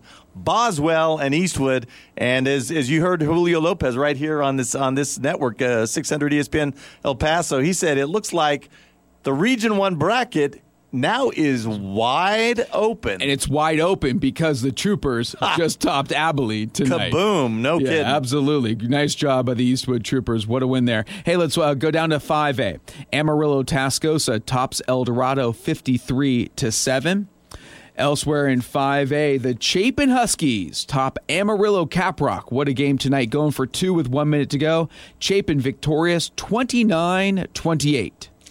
And I, I, believe they get Summit. It's I haven't been so so much other stuff going on. I haven't searched for scores. The last score we had was uh, halftime uh, Summit over Azle, 28-14. Uh, that 34-10 is the final there, Paul. Adrian brought us you to man. 34 to 10. Summit beats Azle. Chapin and Summit are going to go head up at uh, a site and time to be determined. I believe, Adrian. Midland Grande Communication Stadium, either a 4 o'clock or a 6 o'clock kickoff on Friday. They also have an option to flex on Saturday for a 1 o'clock kick. All right, there you go. Well, it looks like since uh, Horizon defeated Burges tonight 57 56. Horizon will take on Grapevine. From a report from Brandon Cohn, said they'll be the, the 7 o'clock game, 6 o'clock here. So it looks like Chapin will be the earlier game that day, Friday, in Midland. Also today at Del Valle's Conquest Stadium, Amarillo tops Del Valle 45 21. Elsewhere, Canutillo all over Jefferson 41 13. I think Canutillo advances to face Canyon Randall. Is that correct? Yeah, absolutely right. If I can read my own writing, uh, and we were told Friday at Andrews, uh, not a time to be uh, time yet not determined, but Friday at Andrews, that Canyon uh, Canutillo Randall matchup should occur. Okay, elsewhere, Thursday night, you know, Andress was victorious over Ysleta. Andress will now face Wichita Falls Rider. Also, Parkland victorious over Austin. Thursday night, Parkland will face Lubbock Cooper in the next round. Uh, down to 4A tonight's games. Clint all over San Angelo Lakeview 33 to 7. Clint will advance to play Hirschi in the area around. Meanwhile, Fort Stockton all over Mountain View 47 to 8. Elsewhere, Brady tops Kermit. I'm sorry, Brady talks Anthony in Kermit 57-14.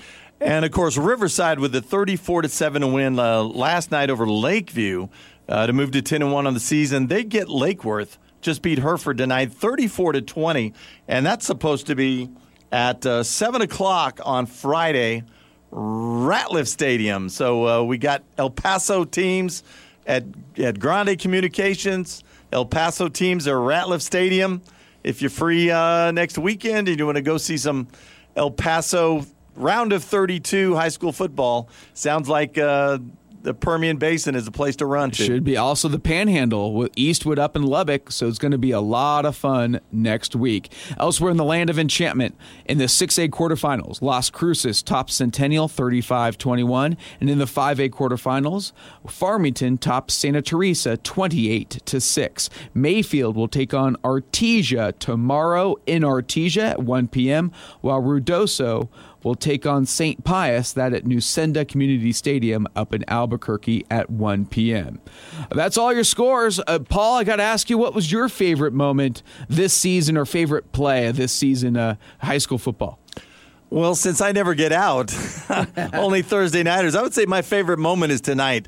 Uh, the most important night of the season, teams playing for their for playoff lives, playing to be able to play again next week, and to just have the games that we had tonight going all at the same time. We talked earlier about, gee, I wonder what kind of night it's going to be. And I said, hey, we we got so many plates spinning in the air. Some of them, some of them have got to keep spinning.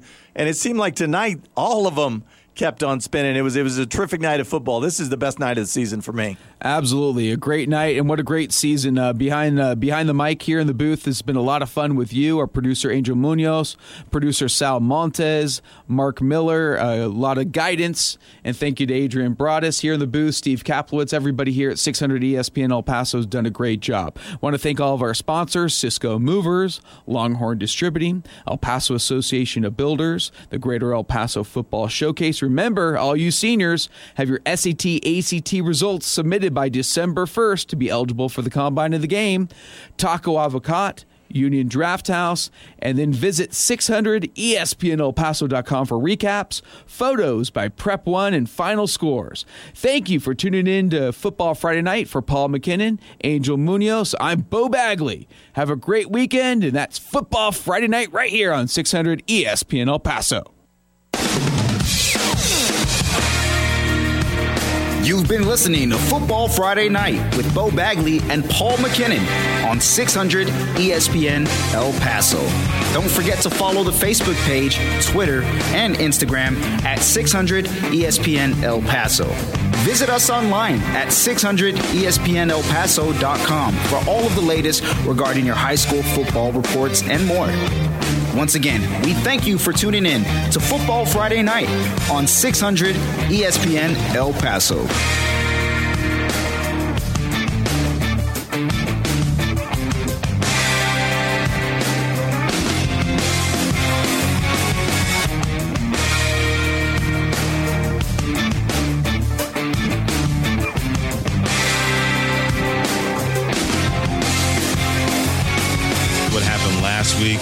Falcons don't run the ball as well as the Denver Broncos. I think the Cowboys win by 10 points. I don't think any more than that. Was it last year or the year before when these two played the absolute insane game? in- oh, that was that was last year. That was last year. Yeah, with the year. whole the helicopter onside kick. Oh dear God! Yeah. Mhm. Something tells me Yeah. something funky's happening. Dallas doesn't like noon Eastern games. No, they Actually, don't. Sorry, noon Central, one Yeah, Eastern. Works for me as an Eastern kid. I get to watch it one I know you o'clock. right. That's it. I, I,